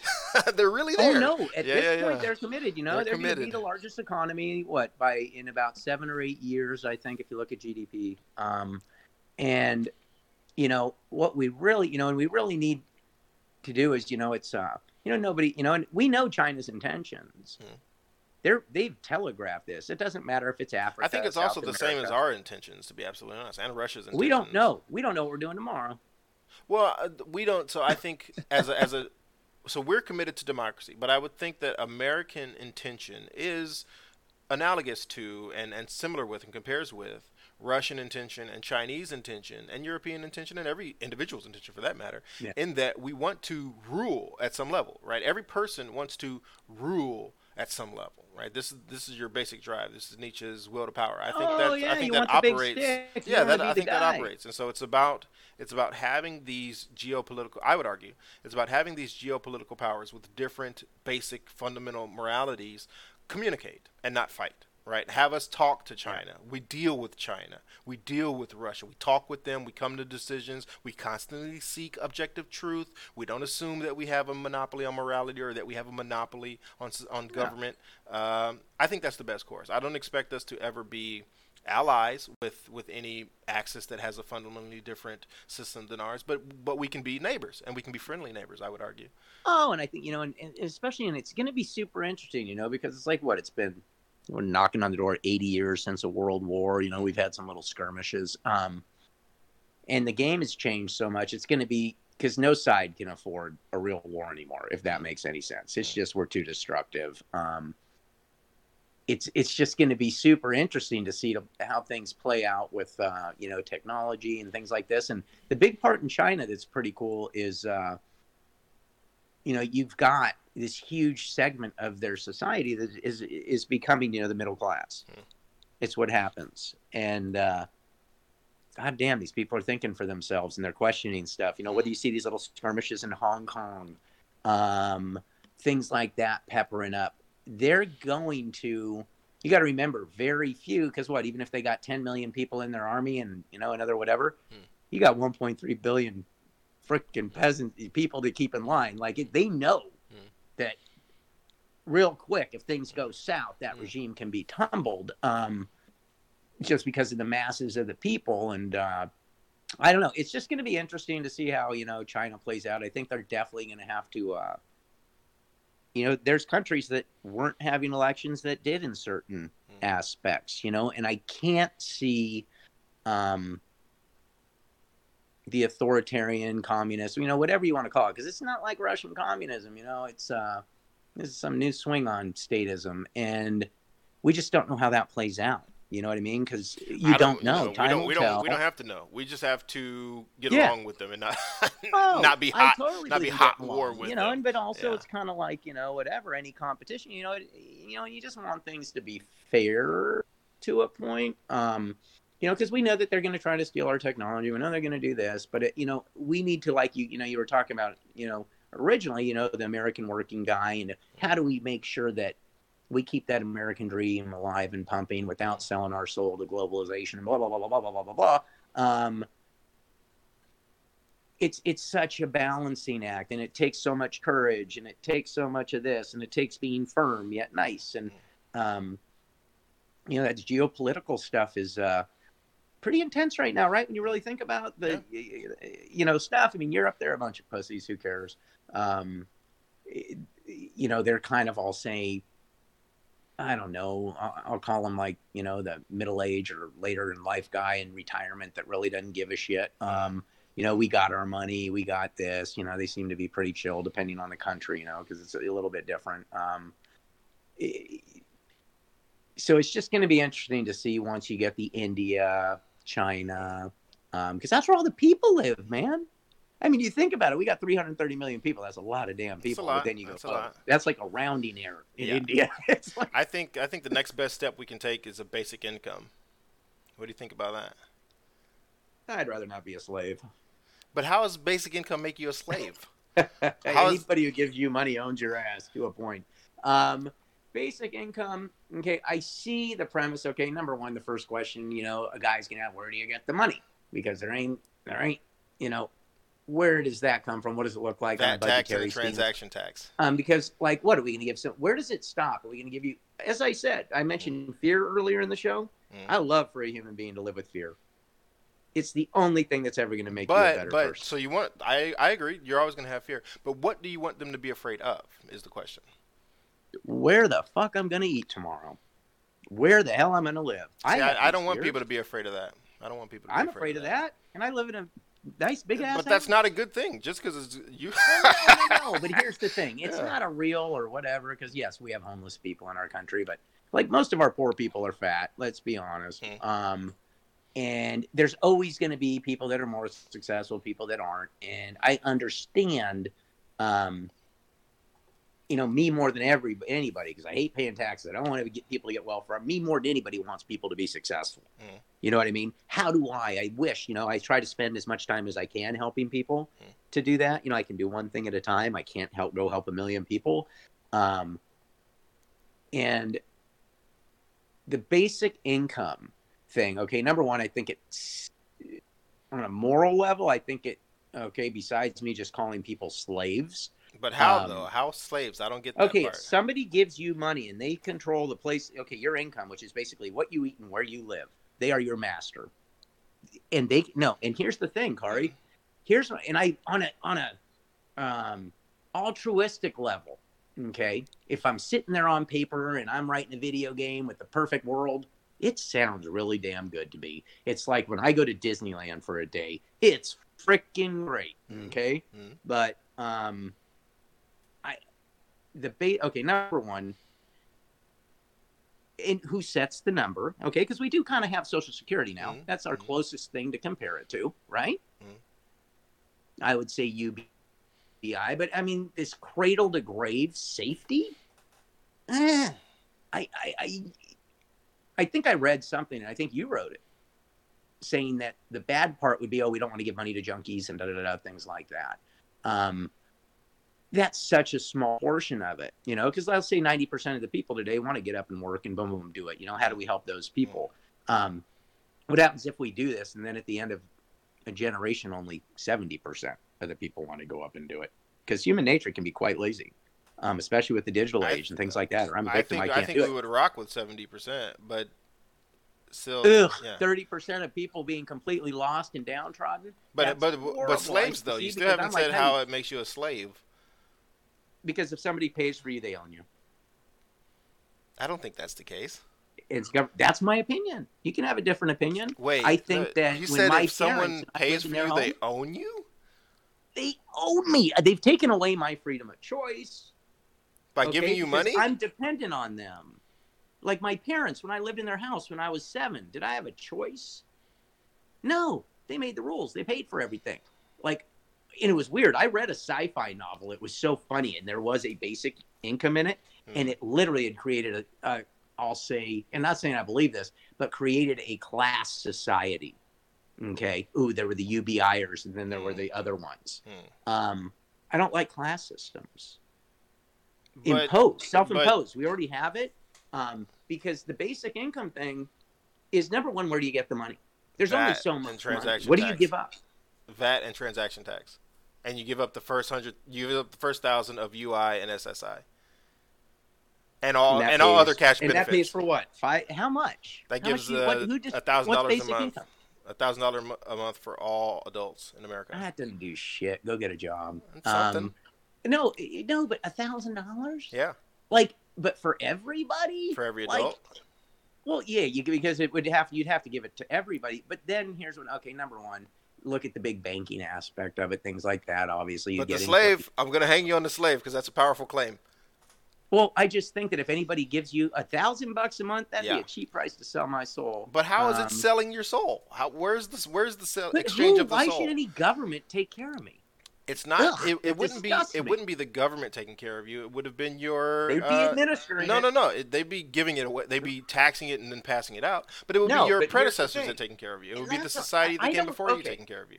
I don't trust our current setup of government to be able to administer that type of funds to people on a monthly basis. And here's the thing: basic income in California ain't basic income in Texas. We're going to start creating a sliding scale. No, no, no. It would have to be national, one level, the poverty level for the nation. But so, but you still. I think we create. I thing, I personally wanna- think we create more poverty more poverty. but where's the slave though? That was your first reaction. because if I'm somebody gives you money, they own a part of you, I and I don't want to be. be they do. How? I don't they get do. that. Kari, if I gave you a thousand dollars every month, okay, Yeah. Yeah. let's just say I gave it to you because Kari, Yeah. I like you. Okay. Great. I'm going to give you a thousand bucks a month just so you can live a little larger. Yes. Two years later, Uh huh. I say, Kari, I ain't giving it to you no more. Okay. Okay, you've depended now on that money to live your life. Could I might have might have depended, not necessarily. No, my no, I'm not saying you depended on it, but you were like, hey, I was able to eat at a nicer restaurant. I was able to. I got this. it regularly. Yes. After a little bit, you become to what's that word? Expect it. Um. Then that would be my Yeah. fault. That would be my fault for expecting it. Um, but here's the thing. Let's say, okay, here's another way to look at it. Okay, looks all rosy on paper, basic income. Take a bunch of money from rich people, give it Mhm. out to everybody. Mhm. Um, okay, or but really, because what you're saying is no, because you'd want a VAT tax, so that Yeah. And a transaction tax. And hammers the lower income people worse. Okay, because they have to spend more of their money on essentials. So Mhm. this VAT tax is actually going to hurt the lower income people more. I don't think so. But, but the slave, the slave. What? I don't Yeah, think it would. makes people slaves, dude. Yeah, but where's the slave To the though? government. But but let's but we can Okay, finish your where you're re- because if you're giving me you- the thousand dollars. Let's dollars. just say it makes you their bitch. That's a better word um, than slave. I'll say it makes you their bitch I don't because think once so. somebody gives you something, okay, they Mhm. to a point control a part of you. Um, and I don't want any government doing that for me personally I don't, I- I, I don't think I don't- that's what I'm- it is. because I don't trust them. I don't trust a government to do the right thing. But there's when no they but there's no right thing to do. There's no trust. There's no trust. There's no trust. Like, yeah. I would in not the in the basic income. With the basic income, there will be no trust. There will be a written law that we could all see. We can all see the money that's being taxed, and we can see how it's being distributed. It's a trustless. I don't think it, approaching okay, a trustless bucks- system. I don't think it helps anybody personally. I just don't think it helps. Twelve That's my thousand dollars a year. I don't think it helps. Who wouldn't it help? I make that a week. What do I give a fuck? No, I'm kidding. um, I just think, okay, do we give it to illegal aliens? Anybody who comes to the No, country? Or citizens only. Citizens only. You sure about this? Yeah. Okay, but then okay, so now are we creating a whole subclass who doesn't get UBI, but they're here illegally? We That would that would be a here, consequence. They don't get it. That would be a first consequence. That would be. That Yeah. would be a okay. No, so I'm just saying, you know, all these things on paper. Hey, I'd love for a thousand dollars a month, though. Um, yeah, you can eat, but don't we already have food stamps if you're under a certain level? But don't we already have Medicare? But you can't spend food stamps on a new computer. You can't spend Medicare on a cl- on an online class. I'd say most of the money. people what do you cash think people spent the stimulus money on? They spent it on TVs and weed, dude. They didn't spend it on savings. They didn't spend it on no, rent. they spent it on. I think a lot of people probably spent it on rent. They spent it on whatever they needed. Nah, but I think a lot more people spent it on what they wanted. Yeah, Um, yeah. Because younger people like, and then when do you kick in this UBI? I would kick it in for uh, a 25 year olds. That's my personal. Okay, yeah, because a lot of a lot of people want to kick it in at 18, and that's that's the the kind of standard oh, line. I would kick it in at 25. Me personally. Now, could I take a tax credit instead? I don't want No. your money. Uh-uh.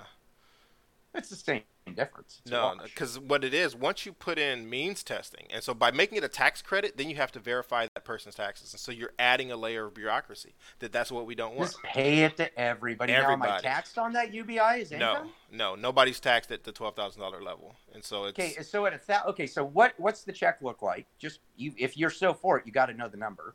Okay, say what 250 million people getting this. What's 250 million times a thousand? oh, uh, the number the number I calculate is about three point eight billion. That's not right. 3.8 trillion. There we go. Yeah, yeah, yeah. And what's our full budget right now? Uh, 19 trillion.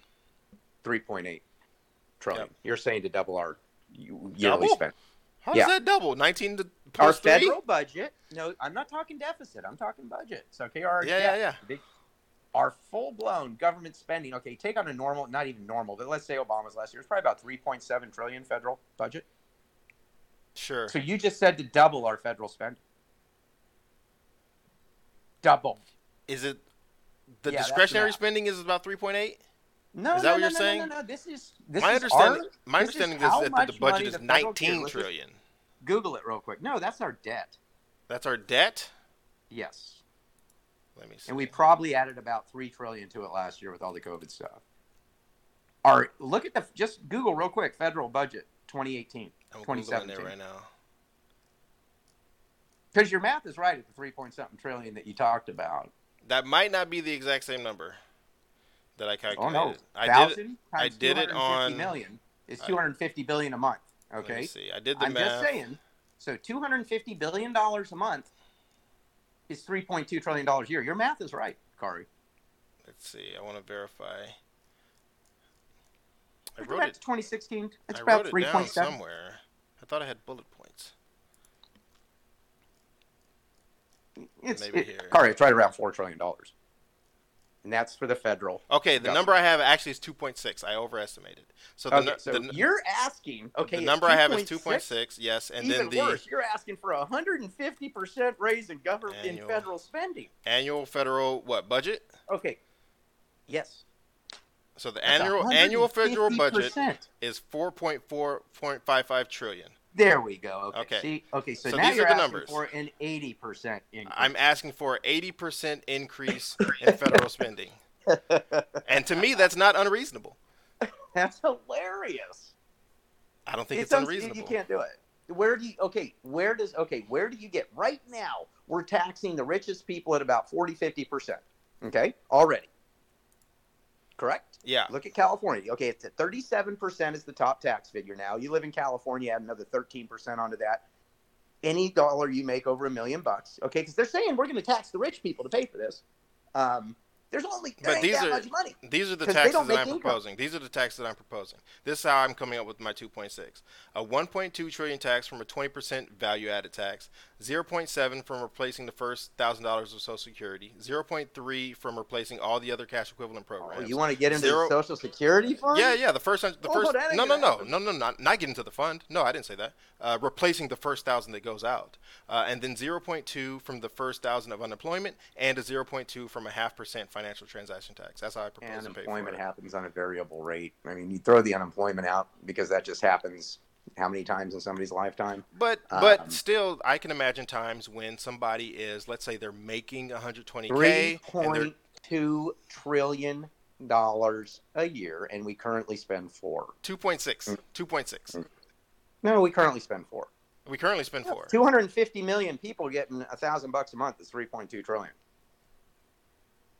Yes, but the math that I have here is, but that is the math. If two hundred and fifty million people received it, Is it 250? I don't know. Uh, What? But I wrote also. I don't know how many also people eight- over in your little 25. plan. I just threw Yeah, out yeah, two yeah. hundred and fifty million people. That's fine. I don't know that the number's 250 million. I don't know that that's yeah, the right that's number. just that's just Yeah. me saying that 25% of the people in the country are under what 25 what now, you said yeah, now Um, it's a lot of money. I'm not pushing back that it's not a lot of money, but no and i just wonder and let's just say our economy what our gdp is about 19 20 trillion is that Um, what that number even- is? Yeah so even if you put a 10% vat tax on every possible transaction that's 2 trillion we're still 1.2 trillion 20% I'm- VAT. A 20% VAT. 20% Yeah. for okay so everything i buy i got to pay 20% tax on so Yes. oh yeah just doesn't just makes no sense to me that's just i that is insane I don't think so. for- oh that's cool we're allowed to have different opinions and i love Mhm. you but i just think i'm like i just don't it's just unfeasible but you still haven't said how giving somebody money makes them your slave. makes them my bitch little I, Makes I them your changed my bitch. um number one okay we got a government that's given 250 million dollars okay you're beholden to them because after a time period okay let's just say it's a horrible tragedy okay besides that whatever we want to call these i guess it'd be everybody What happens if we're like, oh my God, this completely is ruining everything? It's so horrible. How do you stop it? You just say, oh, you ain't getting it? How do you if so if so that's a good question. That's a good question. No, If because you always got to think of a wind No, down. no, I, I agree. I agree. If I'm we if we institute basic income and it turns And out to be a failure. disaster, an absolute Yeah. disaster, I think we would stop it by voting it away. I don't think we would want it if it was an absolute disaster. I don't think So we now would keep it going. happens. You've created dependence, okay? You know, it's the whole "don't feed the bears in the park" thing. Um, but now you've created dependence. So now I'm getting a thousand bucks a month. I know that my rent is eight hundred. Da da da da. Okay, I've got this other job. I've got these expenses. I know that with that thousand bucks a month, I come within my budget Hmm. for how I'm living, my food, my stuff like that. Because the job that I have, let's say I've got a minimum wage job. Okay, what, fifteen bucks an hour? Is that? Six hundred, you know, thirty thousand bucks a year. Um, I know that with my minimum wage job and this, that I can pay my bills, Mm. and I have an extra hundred dollars a month to save. Mm. Let's just say you're being prudent. I'm putting, you know, because most people spend all the money they have at lower income levels. Um, you take the thousand bucks away from that guy. How could you do that? Well, it's That a would be- disaster. no, no, no. It's, would- it's already been shown to be a disaster at this point. It would it would be horrible to yank. Just like why don't we ever take, you know, why is Social Security never going to go away? Why is Because it's not a disaster. Mm, Social Security isn't a disaster yet. Um, it's fiscally not going to be the program it once was. Um, you know, and that's a whole other topic, Social Security. But the UBI, I just I just see a lot more pitfall. Uh, I just can't imagine putting a twenty percent VAT. And at what stage of the transaction is this? At the final purchaser transaction? All of them. All of is the this stages. like when Boeing buys a wrench? yes. or, or is this like when uh, let's say i buy lumber from somebody to make a product that's going to get charged a 20% tax like do you see what i'm saying? Yeah. the rate how much money would it cost to track that vat tax? Oh my god. Talk about wanting to not put regulations on business. Why mr musk just left california. Could you imagine every transaction that you did you had to be accountable for 20% to pay to the government? How much are you going to have to pay an accountant to do that for you every month how much red tape but for you to track everything. I don't think I don't on think that's the regulation that would have got him out the door by paying more money. We've, we've already shown that Elon No, Musk. it's not a money thing. doesn't But I'm think just about the saying, money, adding another mainly. layer of bureaucracy and whatever. I don't think it's that much bureaucracy. businesses? I don't think it's So you're saying you're going to put this 100% on businesses, this this UBI? No, it's on all of us. It's on the whole nation. No, that's 100% on businesses to do the paperwork and the government. I mean, but who It else is. does paperwork aside from businesses and government? Okay, but I'm just saying now you're adding a huge, the largest, mind you. Okay, if we're at four trillion and we're just saying for fun 3.2 trillion, um, that's how much you want to Two pay point six. Two point six. That's Oh, the number I put. That's the number I put forward. I guess. Okay, so you're saying to, 200 million people are going to get it. I guessed uh, 3.8 only bit out of my memory. What I'm putting forward Uh, is actually no, two it point. doesn't matter. It's What I'm putting forward is actually 2.6. number. There's like a lot of That's what I've zeros written there. down. Um, Yeah. I just don't see the benefit of a thousand bucks a month to people. Oh, it's just, true. to me, Amazing benefit. Amazing benefit. I either say go five thousand or go nothing. well, that what makes are you gonna do with a grand, dude? Come every on. month, every month, a grand every month. It gives you freedom. It gives you so much freedom. You don't have to. You don't have to go Oh, for McDonald's. chains. A thousand. It makes me like, oh, I can't go do. I just don't. I don't see it. But you don't have to go to McDonald's. Go work for McDonald's. You don't have to go work for Popeyes. You don't have to go Whoa, work whoa, for whoa, Walmart. yes, you do. For this to work, you still got to work. If No, you no, got no. A thousand a month. Why don't you have to go work for Popeyes? Because you get a thousand dollars a month. You can pay for a bed. A, you So wait, you just room. created a non-working, non-productive individual? No, no, no. They just don't work for Popeyes. They go do do something they else. work? Whoever they Who do they- want. They got to work somewhere, so Yeah. who cares? What you just said, though, now I don't have to work is my is the thing scares me. I get that. I get that. See, I think Like, I think that if And- if if if and you did it at 25, so at least you Yeah. let people maybe get some work ethic, because well, it's good to be young. so basic fear, income dude. basic income will not give anybody a work ethic. I don't think that's where it, work ethics come from. No, it'll take it away. I don't think it'll take it away either. So work ethics. But it's only a thousand a month. It's only a so it thousand a really month. doesn't help much.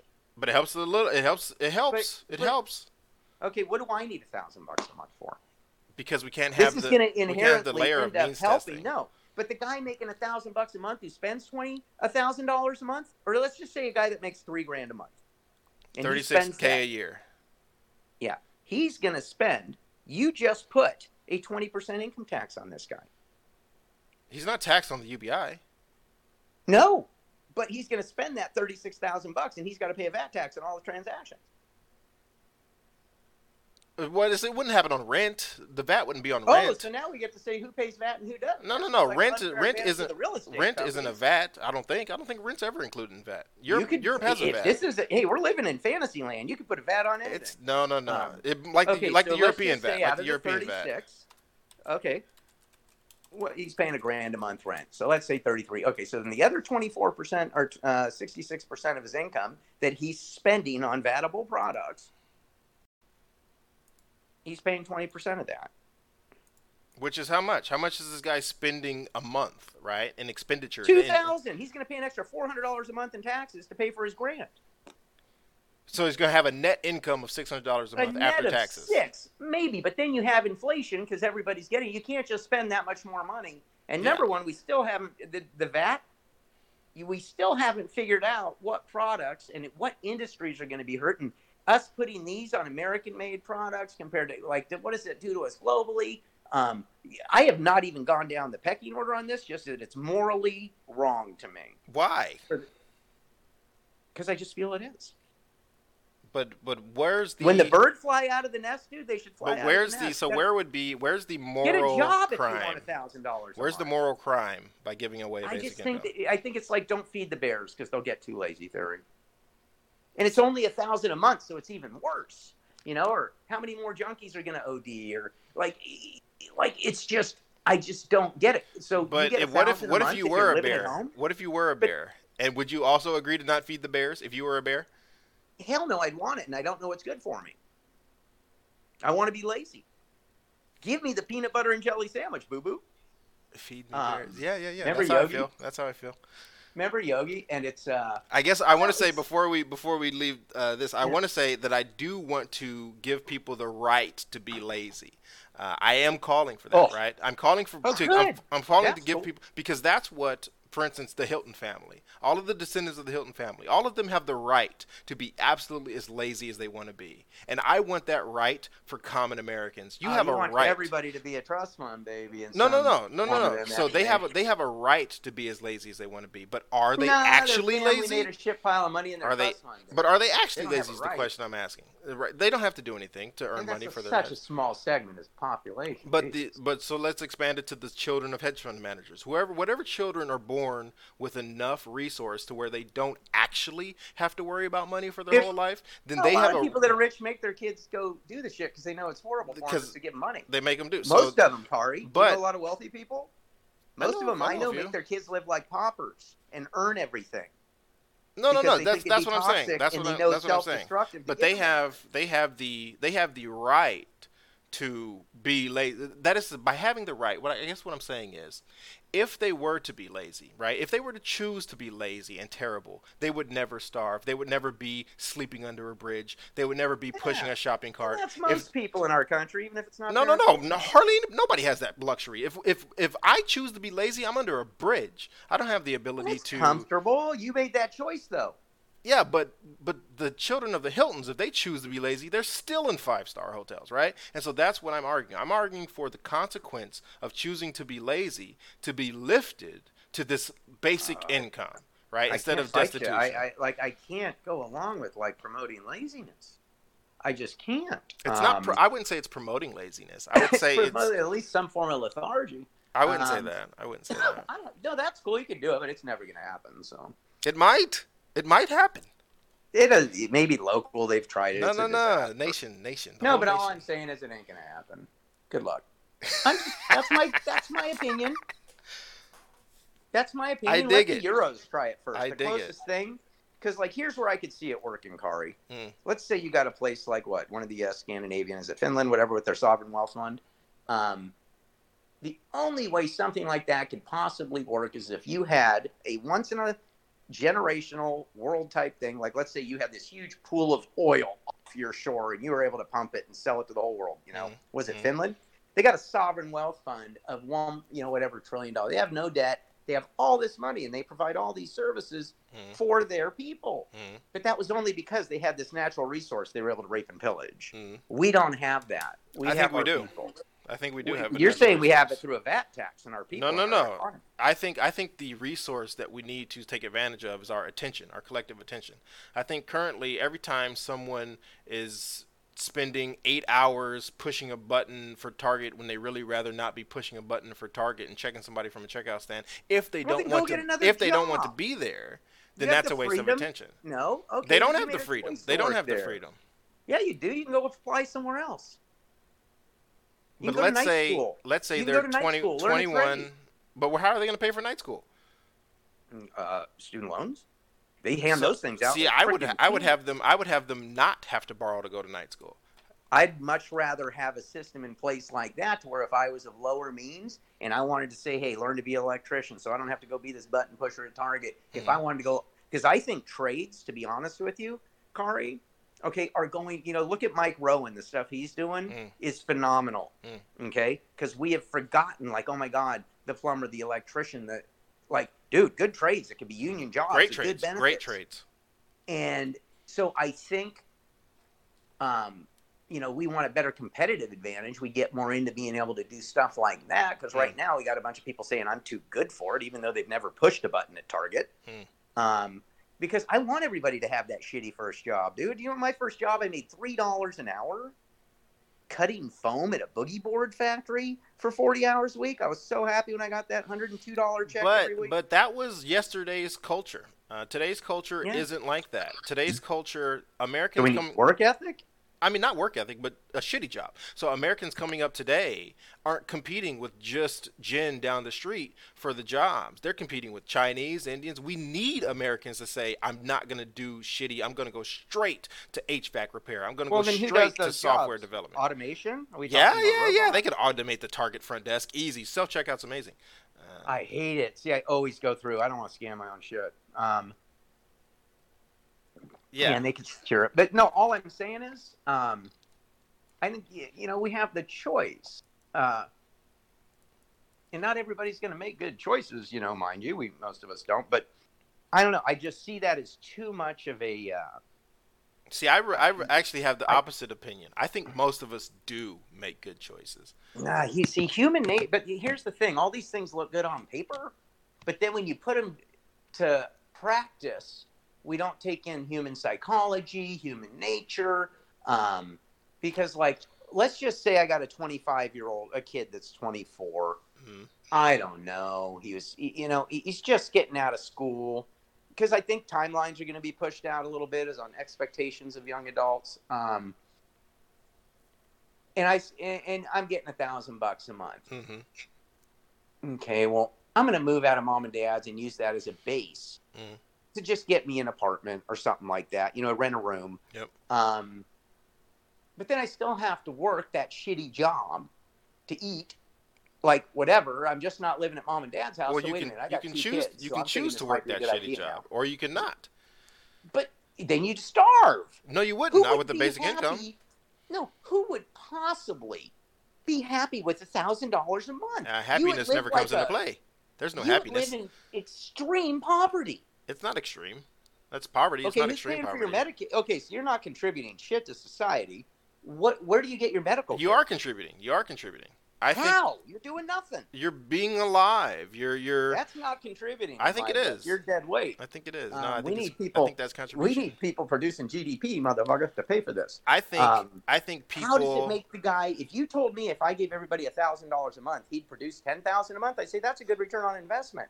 But if you're telling me it does nothing except for him spending that thousand and us getting a hundred of it back in taxes, that I don't What? see. A re- no, you wouldn't like get any of it. You wouldn't get any of it back in taxes. It's not about what you're going to get in, back in taxes. So the thousand dollars a month that would go to this 24 year old that's chosen to move out of his parents' house and use the UBI uh, in order to, and and he does. Let's say he let's say he doesn't know what he wants to do yet. But but I'm going to say that of these 24 year olds, eight out of ten, nine out of ten want to do something awesome, right? Two just are going to smoke weed and play video games. I'm not arguing with you there. Two are going to say, I'm absolutely 100% social media, smoking weed, sitting down, all, all about staying baked and doing Twitch, right? And they're a streamer. Yeah, you can't even do that on a grand a You, you can barely do that, but that's only two. That's only two. Eight of them are going to say, I'm going to do HVAC. I'm going to do software development. I'm going to be an entrepreneur. I'm going to team up with my friends. What do you need a thousand bucks a month to do that for? So you don't have to live with your folks. So you're free. So you don't have to worry about working at Target. So I like the fact that my kids moving out. Don't get me wrong, Mhm. but you want to know what? Where are you going to learn your work ethic? Like you know, here's the problem: From home, work ethic. If you if you don't already, that shitty job for a lot of people is what built their drive and their character. And so we're going to take that. Um, At me, I, I had to work a lot of shitty jobs. is that what built your your drive though? Working those shitty jobs. work ethic, showing Really? up. And, no, and here's the other thing: life is about doing shit you don't want to do, Yes. and you're going to steal that from people. No, Hell no. That's not what it does. Anything. that's not what it does. I think Yeah, psychologically it does. I can tell you that I work I work hard, right? I do work hard. I'm, I'm amongst the Yeah. group of people that, that work hard and I go after A lot of people, after most A lot- people most most people. I think most people are like this. Yeah. But I learned this from my family. I learned this from my mentors in positions that I went out and sought. Uh, I think most. I don't think you know. And I worked. Which what's the shittiest job I worked? I was a customer service agent for Culligan one time. it was a crappy job. Uh, what did I learn from that job? I don't know. I Love Lucy comes on at noon, and ham sandwiches are good, right? But what, so Who- what I okay, what I who's learned gonna do the shitty jobs? computers eventually.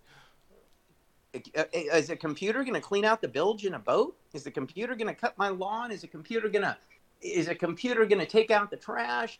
Oh, so Um, here's what basic income would do for importancy. Not so there's a difference between essential shitty jobs and non-essential shitty jobs, and we can draw this difference, right? There's a difference Okay, between non-essential shitty job. Who's going to do non-essential shitty jobs? nobody, no person, computers. But who's gonna then do? Who's gonna do do? They get done. They're non-essential. Computers Okay. will do them better than Okay, us. no, no, no. How is a computer going to wax a boat? That's an essential job. That's not a non-essential job. Yeah. Don't you? It- yeah, if you have a boat, it certainly is. You can't not wax your boat if you have a boat. But I own it. I don't want to do it. I want to pay somebody else to do it. Exactly, as you should. Yeah, and and the person and the person who will come to do the wax job is the person that accepts the job. And so with a with Here a- we go. Okay, and Yeah. what did that just create? You just created. Okay. It's awesome. It's awesome. So with a thousand dollars a month, with a thousand dollars a month, Shitty jobs are just being done for more money. for more money, exactly. That's my that's my ultimate point. Trashmen, boat waxers, garbage. Well, Uh, trashmen do. Trashmen do pretty good. You'd be They- surprised. I mean, but they can they can maybe make more. People who clean toilets, right? Ooh. People, janitors, Dude. sanitation workers. you, you don't, you, dude. Trash guys got a good deal. Okay, not not including trash guys, but these Yeah, jobs, not a good one. these jobs that are physically hard and they're essential, and people generally wouldn't want to do them. You're gonna have to pay them adequately to get them to go do that No, job. we already. Okay, so we get inflation. I don't think that's inflation Is what you just said. That's No. inflation. Whether it's through labor, through product, that's inflation. How is that inflation? That's in, because you just paid. Let me say I have a maid that comes and clean my house Uh-huh. every other week for 150 bucks. Uh huh. Now maybe her mom don't want to work. She getting 100,000. Now it's I'm like, oh my god, now I have to pay 200. Uh huh. I just got a 20% inflation bump on my labor. I mean, your your but your maid is now making so much more. Underground. Yeah, yeah. Now, am I paying a VAT tax on that labor? I don't know. How would anybody monitor as far that? as I know, VAT. So my understanding of VAT, uh, and I'm just a lay person, but these are my ideas. Uh, my is this just at a register? Like, where is No, no, no. Yeah, exactly. Where My under- get it? my understanding of VAT is limited to uh, goods and then some services, right? And so that it's They not have every that it's not in Europe. Look service. into it now. They do. where, They do. at what point is it taken? Yeah. You know, is it at the register? Is it like when I buy lumber from a guy to make a TV it's at the stand? it's at the point of sale. It's at the point of exchange. So Um, but there's a lot of exchanges for one product. No, all of them. It's at all of them. So when when you buy when so when the So the inflation alone, okay, I'm just talking about the business I'm in. Let's say that mm. I have to buy screws, lumber, stain, labor. Uh, let's just say these are things that go into a TV stand I Mhm, sell, and let's mhm. just say today I sell it for uh, 200 bucks wholesale, um, and I had a hundred dollars in cost of goods currently. Mm. Okay, and I sold it for 200 because I got to pay rent, and I got to pay. So I got Mhm, 50% gross margin, but I also know that I have some big overhead. Okay, so out of that $200 I sell it, really my net profit's only like 5%. Okay. Okay. Because that's how business works. And okay, so let's say I got a 100 bucks in cost of goods Mm. that I've had to buy the lumber, I've had to buy the screws, the stain, Mm. whatever. Mm.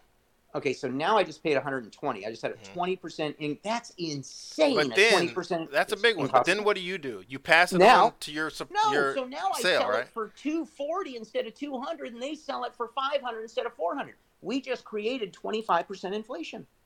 twenty percent. But it's not No, inflation. it, it's, it ends up it- being 25 after the double dip. I mean, so then you blame the double dipper and not the people that aren't No, passing not. passing it on equally. I'm just saying. Okay, Yeah. so let's say it was 200.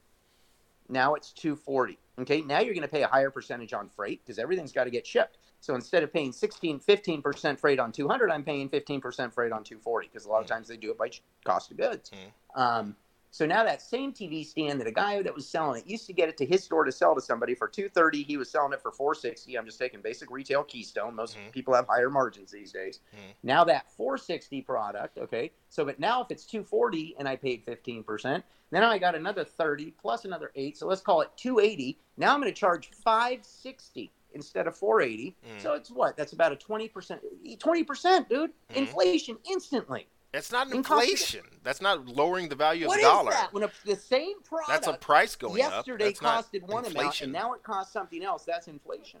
I, That's I how think they gauge I think inflation. inflation is the value of the currency going down in relation to the number of value bills in inflation is- circulation. it, it's a big it's a big picture, but it's Yeah. also cost of goods. Like, are you the telling me the price up. of gas? I, they might not include gas in inflation know. because it's so flexible. But now, okay, I'm just saying, do we put a VAT tax on? We're already paying a lot of taxes on gas, so obviously you're saying put a 20 percent.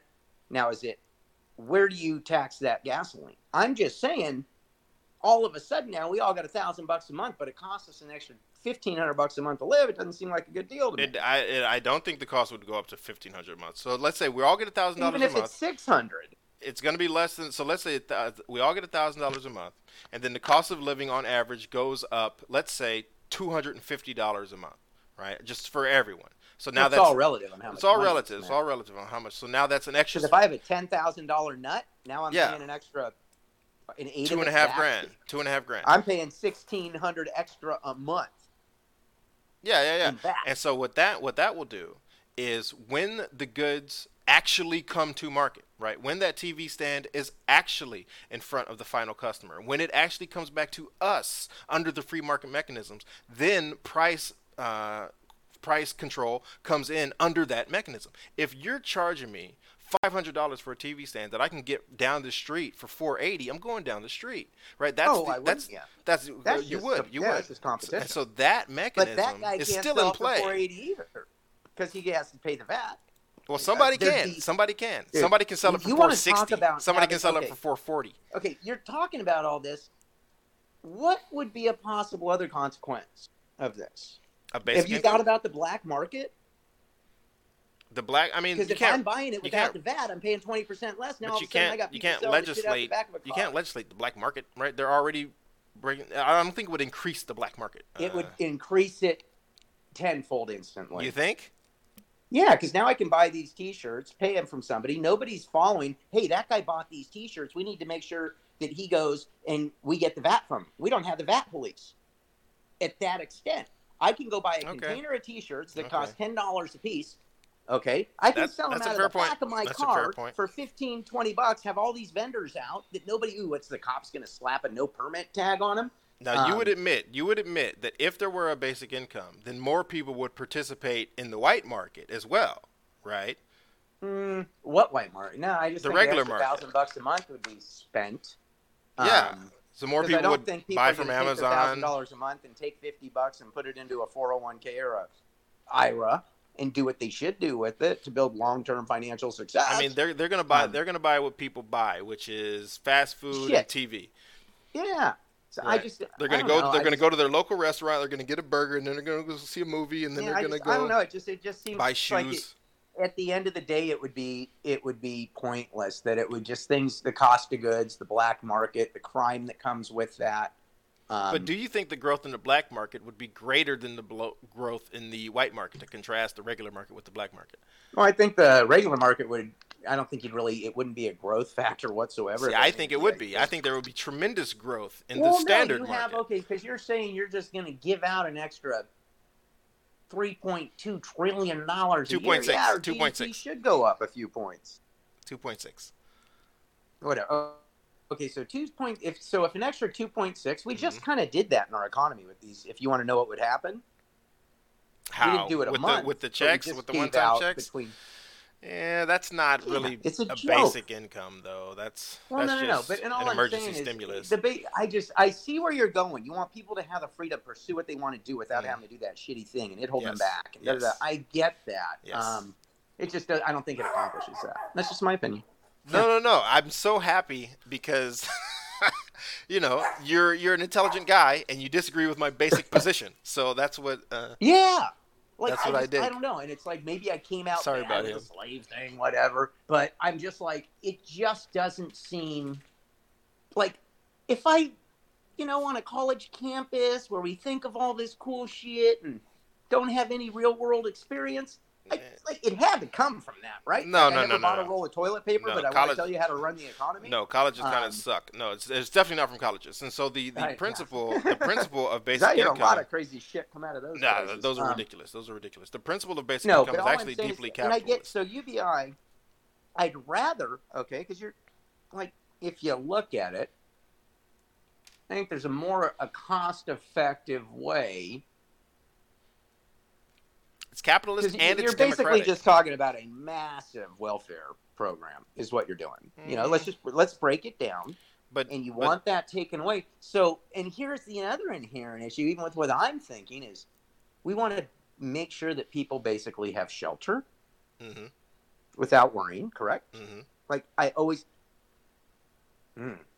Well, here's the, here's the deal. without Okay, so here's the without Definitely worry. don't want the government building more projects. No, we don't. how No, we don't. ends And up. So here's the without worry. Um, I want people to have shelter without worrying whether or not they can get it, right? I do want people to worry about where and how they get the shelter, but not worry about whether they can get shelter or not. And so though I want to draw a distinction there, right? If we give you $1,000 a month, you still have to choose your own diet. You still have to choose whether to Oh, pay yeah. rent at your aunt or pay rent at some building. You still have to choose People the don't make good choices. but though, people should be free to make their own choices. So you still have Oh to yeah, you, you still have to to make your choose bad you still have whatever. to choose the think that we the should have to how and the where. that. Where. But it's Yeah. but it's it's better for all of us. See, this is what I th- what I think what would happen if I just if don't see that. if we input a basic income in America within the next, let's say, 10 years, by by Cool. not tw- by 2030, let's say there's a basic income in place, robust th- at the poverty level, then in 2055, you're going to have a class of Americans that are so free, so ingenious, so so creative, and so free thinking. We're going to lead the world, continue or strung out and world. lazy. Somewhere it's going to be somewhere in between. it's going to be somewhere in between. Yeah. It's it would be somewhere Closer- in between. You'd Closer, I think it's going to be closer to my also- end than yours. And we'd get a few more Elon Musk out of the deal Yes. because that guy wasn't stuck at McDonald's instead Yes. of coming up with his dream. But for a grand a month, I don't see that being enough. Um, like, it, I don't know. It's just, I think the long term deal, it would just be a wash because it would just be assimilated and accepted in society. It'd be no big deal. Um, Thank you. and but yeah, so I don't know. Yeah, it, it'd be. I first let him. I'd much rather him go try it in. Uh, where could you even do this without ruining people's lives? Um, anywhere, anywhere. not you just don't test something on 330 million people, dude. I mean, The- so you we can't do it. You could make that argument that we tested, Let's quote unquote, China tested test Social it. Security. I don't think it's. I I don't think, think it needs a China. test. Yeah, but Social Security is self-funded, and yeah, that's a that's another hour discussion. I don't want to get into it, but um, yeah, I just. You know, I don't think. I don't think it needs to be tested. So my my my. I would just wonder because European countries have VAT. I just wonder what type Uh. of bureaucratic bureaucratic. Uh, um because Europe has it, so you Mm, know, but mm. twenty, not at twenty percent. It'd be interesting to find out who had the highest VAT and how it's administered. It'd be interesting. Mhm. Okay, I don't know. I'm sure you could Google it in two seconds. Um, but like, they don't have local sales taxes, so you got to remember we already pay what eight nine percent depending on where you live. So you're saying every burger I buy, I'm paying a thirty percent. really, they don't have local sales taxes in Europe. A lot of places don't. No, Oh. it's just the national VAT. Mm. So Mm. there's your problem. You're double dipping. Um, and I'm not sure what countries. Could be wrong, but I don't think so on this because their VAT is kind of like their sales tax, and they use that for the you know revenue for the country. So That's fair. Years, but no, and, which is cool because they use the VAT to pay for their social programs and their defense spending. So I can actually. I can actually transition this a bit because my my dream isn't basic income, right? Uh, basic income is just a mechanism that I think can work towards my dream. My dream is attentional autonomy. So there's one true currency in this world, and it is your attention. That's the only thing that's worth anything. Your attention. What you look at, what you touch, what you taste, and what you think about. That's the only thing that's worth anything for uh, for all of us. And so that life. yeah, that that's and so that somehow needs to be monetized in the long run. Somehow we need to find out a way. It is. Oh, it's not. It's not. It's siphoned. Facebook, uh, Google, they're just siphoning people's attention and and gaining all the profits. They are Yeah, well, people are being paid for their personal attention. choice. Don't look at Google. Don't look at YouTube. Exactly, Um, exactly. I'm a huge part of turn of turn off the screen movement. Oh, Right? I, Uh, I think it's. I think you will see movements in that direction, but Yeah. yeah, the, the, I mean, it, you could go in circles, but number one, you couldn't do that without some type of a test, you know, because it's a long-term solution. You can't just hope for the best with that many people's it's- lives at stake. uh, so, so I would so say I would say uh, Because they have tried. maybe started at a small level. No, they did try at a local level, and but then like. But it- what about the it- Canada test? I mean, the the was it the the Mincome test in Canada? I mean, there there are basic income tests going on in India, and they've gone so on all let around the world. let them test it and see what because I'm like let the let let's get some tests so let me ask you this: as a, as a, because as a citizen, as we a know? voter, We don't know what we don't know. true, true. As and a the citizen, as a voter, psychological part of it is a guess. what And so evidence? we don't know What evidence would you? percent loser class or a thirty. True. What evidence would you? What re, what reporting would you accept as evidence to the uh, benefit of basic income? What would you like? What would you see if you saw it in some paper? You'd go. we "You- already have it. You brought up Paris Hilton.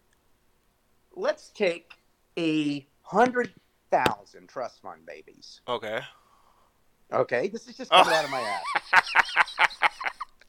Let's take a hundred thousand Yeah. trust fund babies. No, there's that's not, not an of them, experiment, you know? but I get Looks what you're good. going. They're all you know cool on Instagram and whatever. Ooh, Paris Hilton, uh, whatever. Um, but the people that were saying, okay, well, I'm going to give this kid five Mhm. grand a month for Mm, life. mm, Let's see what they did with their lives. yeah. No, you point, got Paris. point, point taken. herself out. Point her. taken. Yeah. Um, but what did your average trust fund baby accomplish in life? And let's see how that goes. And so we that's have it. that's actually why that's actually why I argue that basic income would need to never provide luxury. That's an important feature, right? Basic income should not. but to them, that is basic income, so it'll create the same No, no, no, no, no, no, no, no. effect. It, it wouldn't. It wouldn't. So basic Five grand a month to somebody who's got billionaire parents is living in poverty. It's Nah, all. I'm talking about objective poverty, not relative No, poverty. to Not- them it no, is. No, no, no, not relative poverty, objective poverty. So for us right now, it's twelve thousand dollars a year in But America. mentally, it's the same effect because Um, somebody's being provided for. So it's no, your it's closest not the same thing you're going to get. It's not the same effect. It's not the same It's the closest thing you're going to get. we have actual basic income experiments that have been happening all Now, around the world. what about okay? Uh, and you say basic income. What about somebody who's getting just straight up welfare? Do we have that now? welfare is very different than basic income.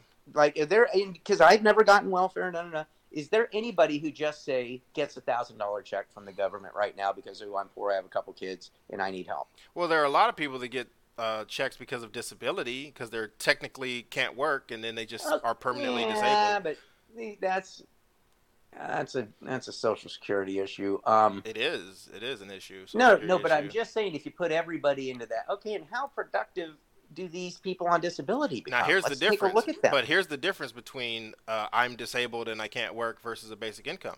As soon as you go get a job with your disability, they take your disability away. it goes away. yeah. So with a I- basic with a basic So income, you've just created that's okay. So It's- that's you're not- it doesn't go away. against, right?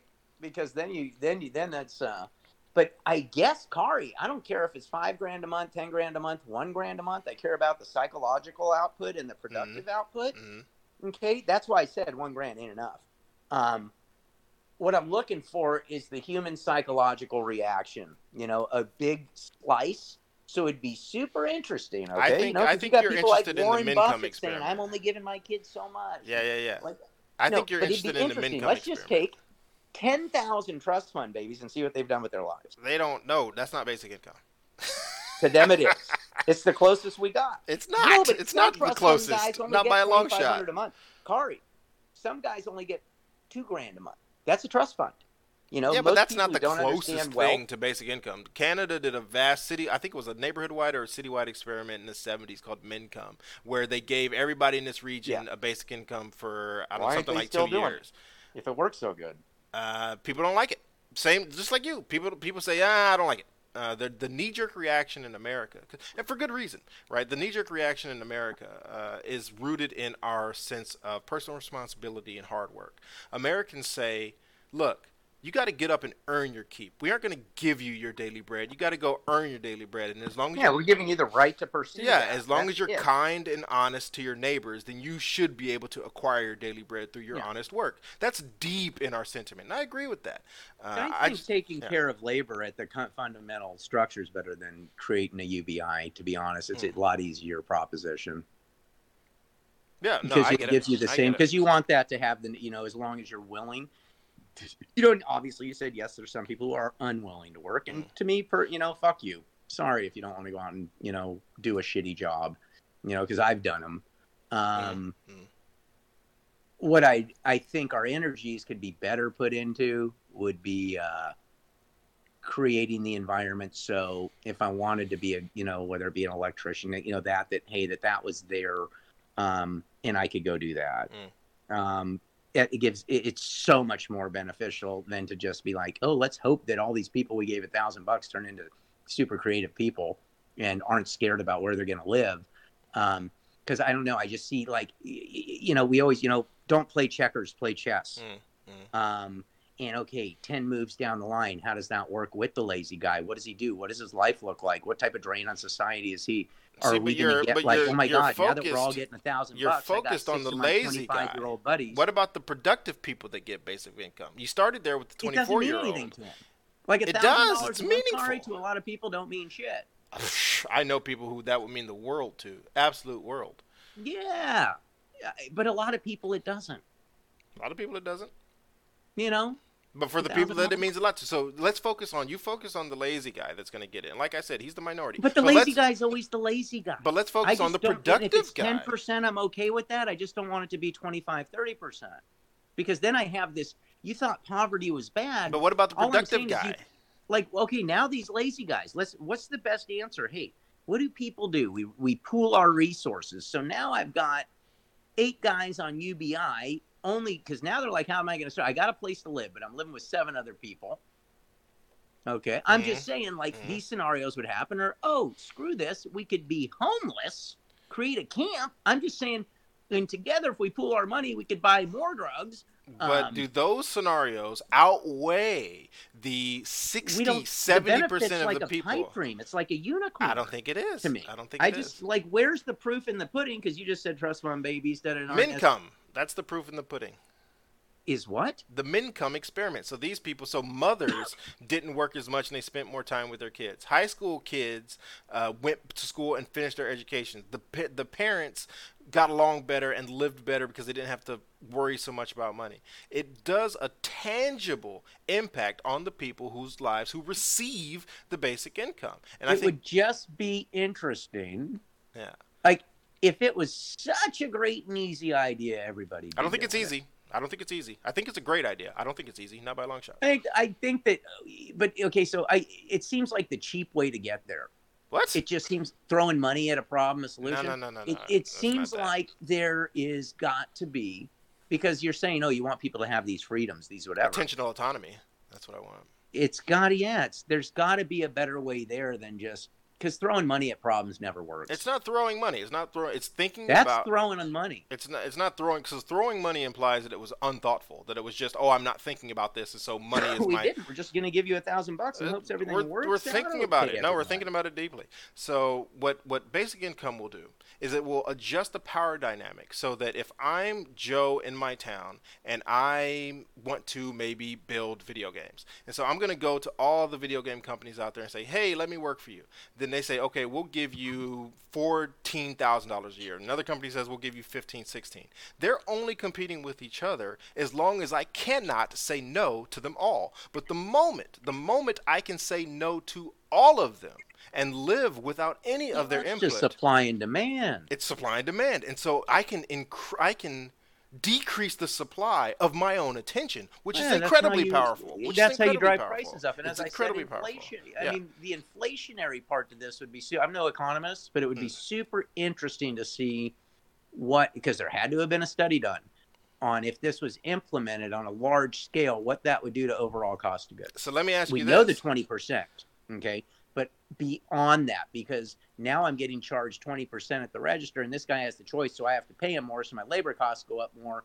I'm just saying it goes deeper. Play would chess, you not would you be checkers. for yes, play chess. Are- would you be am I for paying, would you be for no, am I paying seven hundred bucks for the five hundred dollar TV? But would you be now? for if people, if we could somehow, let's say it's not basic income, if we could somehow deliver individual Americans the ability to decrease the supply of their own attention at will, would you be for that?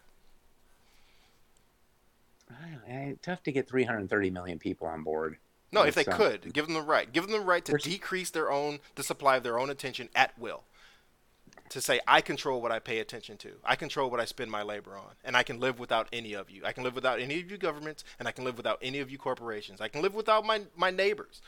No, but that's not true because the government's giving you a thousand bucks a month in the beginning in the beginning. Eh, and so forever. the idea the idea see I, this is what i think would happen. If implement a basic income like i said between now and 2030 by 2050 you'd have people who were completely free. And so if the government stops the basic income like you said they're fine. They're financially savvy right? If- Yeah, but the other 50 million people that are dependent on it just to get by are screwed. 60 million, True. 70 True, but- but are those people- are those people million. any I'm better off now? That many people because those we've never had that much political courage. those people are already people irresponsible. See, I don't think basic income would make people who are currently responsible behave irresponsibly. I think people who are No, already no, no, no, no, no, no, no. I think the people growing up with it, we don't know. There Hmm. an X factor of you don't know what we don't know, and the human behavior part is the scary part. Um, it just seems like But will you will you such- admit that that we we both, me and you, we make we're Yeah. making an assumption about because I'd human be nature. dead if this was the case. To be honest, That's that's what you're thinking. I know I would. I would be dead Yeah. today if I was at 25 and so years we're old. we're bo- we're both making a we're both making a be dead. bet. We're making a bet on human nature, and I'm betting on human nature. And it sounds like you're betting against it. No, I'm betting on human nature that okay, one out of ten people generally have a problem with alcohol or drugs in their life. And then I'm saying another 10, 20% could possibly be lazy if they weren't so scared they weren't going to eat or uh, um, have a place to live next month to go Yeah. do that shitty job. And what of Um, the what of the other seventy? 70 can't pers- can't support 30 you created a class system now like i was talking about you have these 30% of losers that we just and know what ends up happening is oh my god now all these people live in these horrible conditions. We've created massive poverty because the ubi really doesn't mean anything anymore because of inflation. Um, and so they have just enough to exist. Um, and i'm not saying that's going to be everybody but oh my god if it shot up over 10%, it would be a disaster. Well, Like- actually, you know what? We have something like that right now. As far as I understand, labor force participation is down at 61% last I checked, which means that 39% of working age people that could work aren't working right now. Yeah, how many that. of those are like my wife? You know, she chooses to stay at home and take care of our children. You know, those Exactly. That's my point. That's my point. Is that most Yeah. people are like your wife, who's wonderful. Tell her I said hello. Uh, mo- most people, I would argue, are like your wife. They're wonderful, glorious people, and if they don't get caught up in the stats of working people, that doesn't negate their their wonder. I think they're going to do Not just just fine.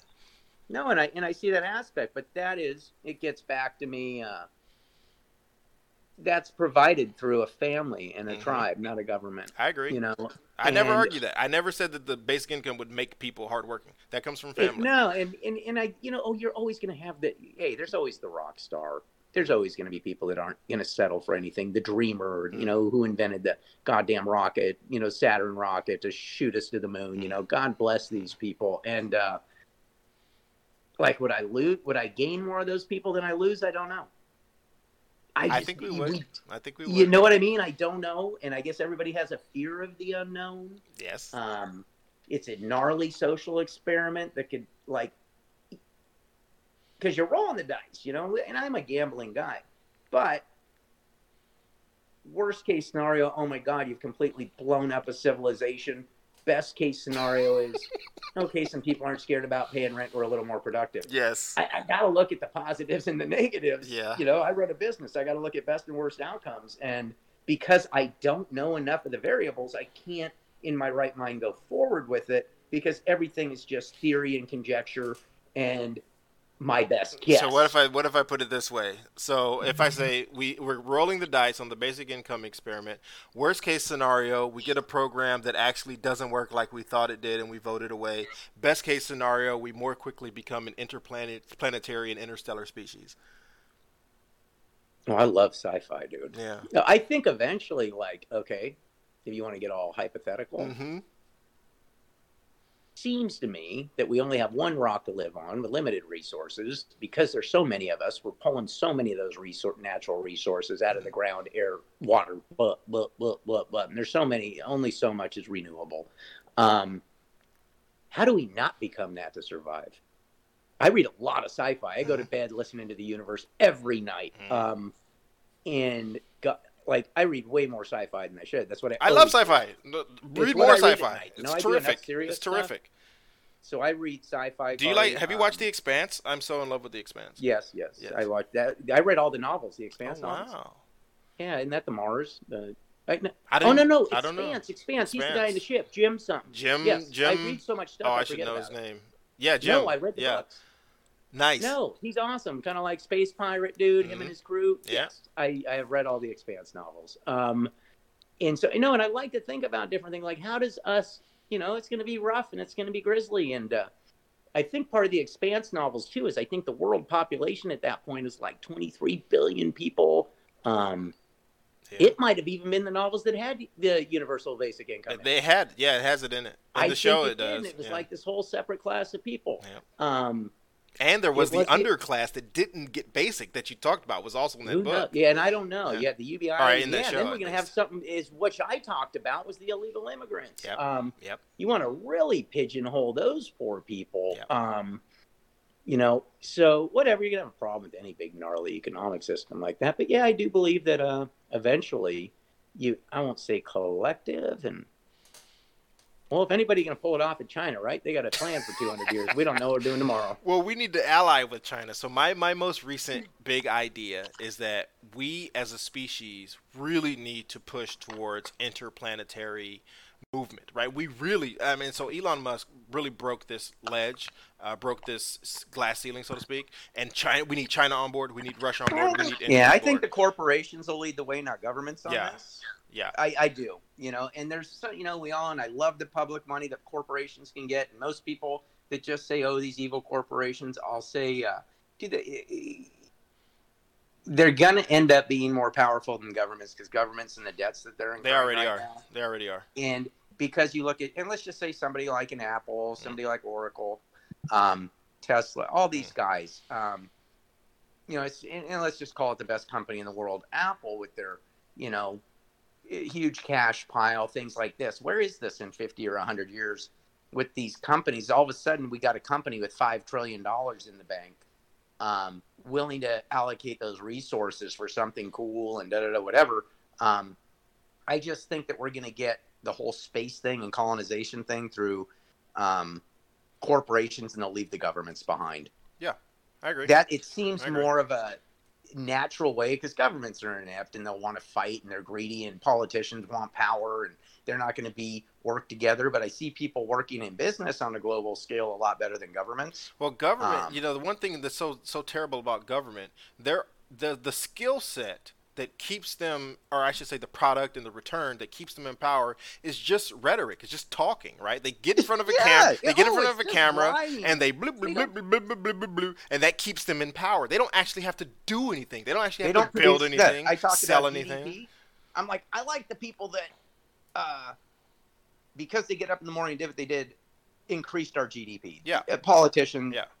Moves his mouth. Yeah, I'm with you. I'm with you 100% And on that. tries to take money from people so he can get elected. The again. That's analogy- their job. The analogy that I use is that the, the private sector is the engine to the car that is our species, right? Yeah. Now your car does also have a cabin with seats and a steering wheel and things that aren't part of the engine that are very important to the car experience. So that's what I'm arguing for with basic income and all these other things, right? These are parts of the car that aren't engine that are very important to the experience. But the private sector, the profit motive, uh, doing for your family and doing for your community and working and building a product or service that other people will buy from you that's the engine and we have to keep the engine going strong So get governments out of it and start having corporations. Uh, well i mean maybe provide there more are- support. you know the the engine has to interact No, with the I'm rest just of the saying. car I just so see all the innovation and I wouldn't use the phrase "get government out of it."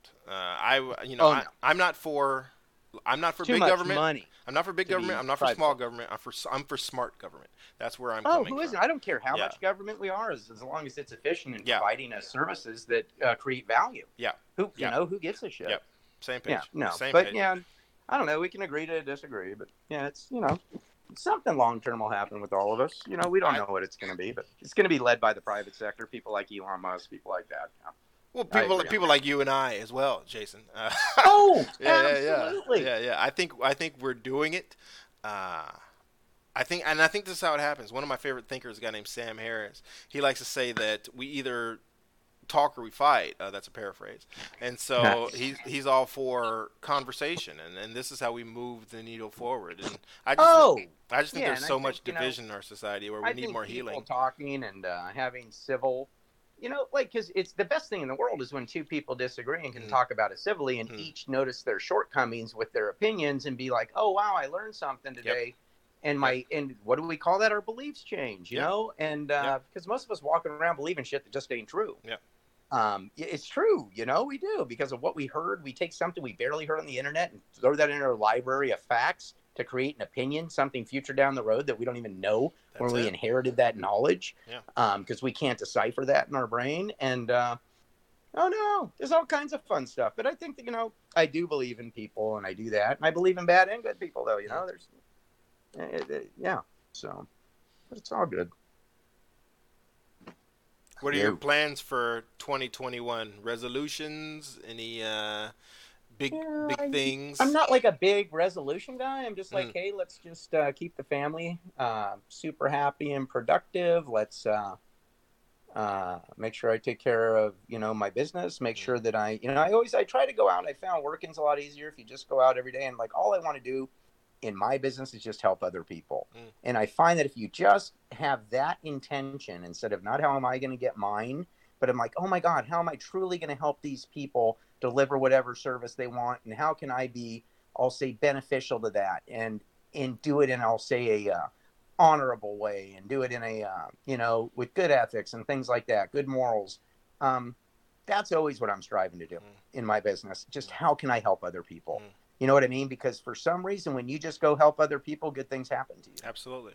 Absolutely. I believe It's- that's a universal like reason. Yeah. Guaranteed Yep. benefit of helping other people is that good things happen to you. And we're all going to take our lumps in life. Mm. That happens, but it and it's so hard, you know, because to be unselfish, to be, uh, I'll say, truly giving, and uh, do things that are right for, hey, not necessarily what's always right for me in my short little mindset, but what's, what's just right for the situation. Mm. Um, I think that's a key goal of mine all the time Jordan you know Peterson. it doesn't matter if it's personal relations or business relations um and it's and, and it's because you know i i can't see the future and there it seems like every time i try to predict my future i short sell myself Jordan Peterson has said that what, what you want to do is you want to figure out what's good for you first, and then make sure that that thing is also good for your family and your community and your city and your state and your nation. And there, you don't have to skimp on those things. You can find ways of behaving and choosing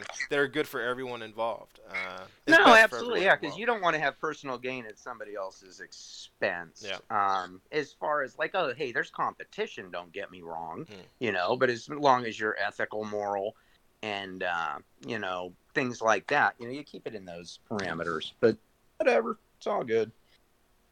Yeah, just keep fighting the good fight, man. Will do, will do. Uh, I will let you go. It's been so good seeing you. I remember these being the exact conversations that we had in the day. Uh, I look at you as an example, Jason, as- an example of how to be a man, uh, a contributing man. I think you're part of the reason why California is the state it is, and, and I hope we can keep you, and I emulate you. Ah, I'm like, yeah, God, get our shit together. It'd be ah, because this is yeah, so sad, so sad, you know. And it's it's a whatever, you know. Who knows what the future holds? Just uh, yeah, just don't, you know. As, as long as just stop doing stupid shit is what they need to do, but they just can't help themselves. So who knows? I know sometimes things got to get better before they get worse too. You know, it just you know look at Detroit, look at um, you know Illinois is on their way there. You know, some of these places sometimes you just have to hit bottom before you'll before you'll do anything about it. You know, and uh, whatever. I just don't want to. That's my problem with California is like I just don't want to see all the pain that people would have to go through with that process. You know, and it's never the guy who's more well off. It's always the people at the bottom rung who get just hammered, screwed, and uh, you know it's horrible. You know, and it's like here we are claiming that oh these are the people we want to help when you're actually killing them, and so it just bums me out sometimes. But whatever. Well, I think we'll be part of the solution going forward. Absolutely. Yep. Absolutely, my man. You need to run for office, sorry. Just don't, don't don't bring up that UBI though. They'll call you some crazy. I won't. I won't run for Yeah. office. I rather run Yeah. for the bit head of a co- head of a company. They're more powerful anyway. There you go. I Yeah. think actually, yeah, I, I would say a manager at a McDonald's is more productive than your average U.S. congressman. But Yeah. um, yeah, whatever. Cool. I'm I'll talk you. to you. Hey, wonderful talking to you, my man. It's been great catching up. Okay, love you, Corey. Love I'll you too. To you. Bye. Bye.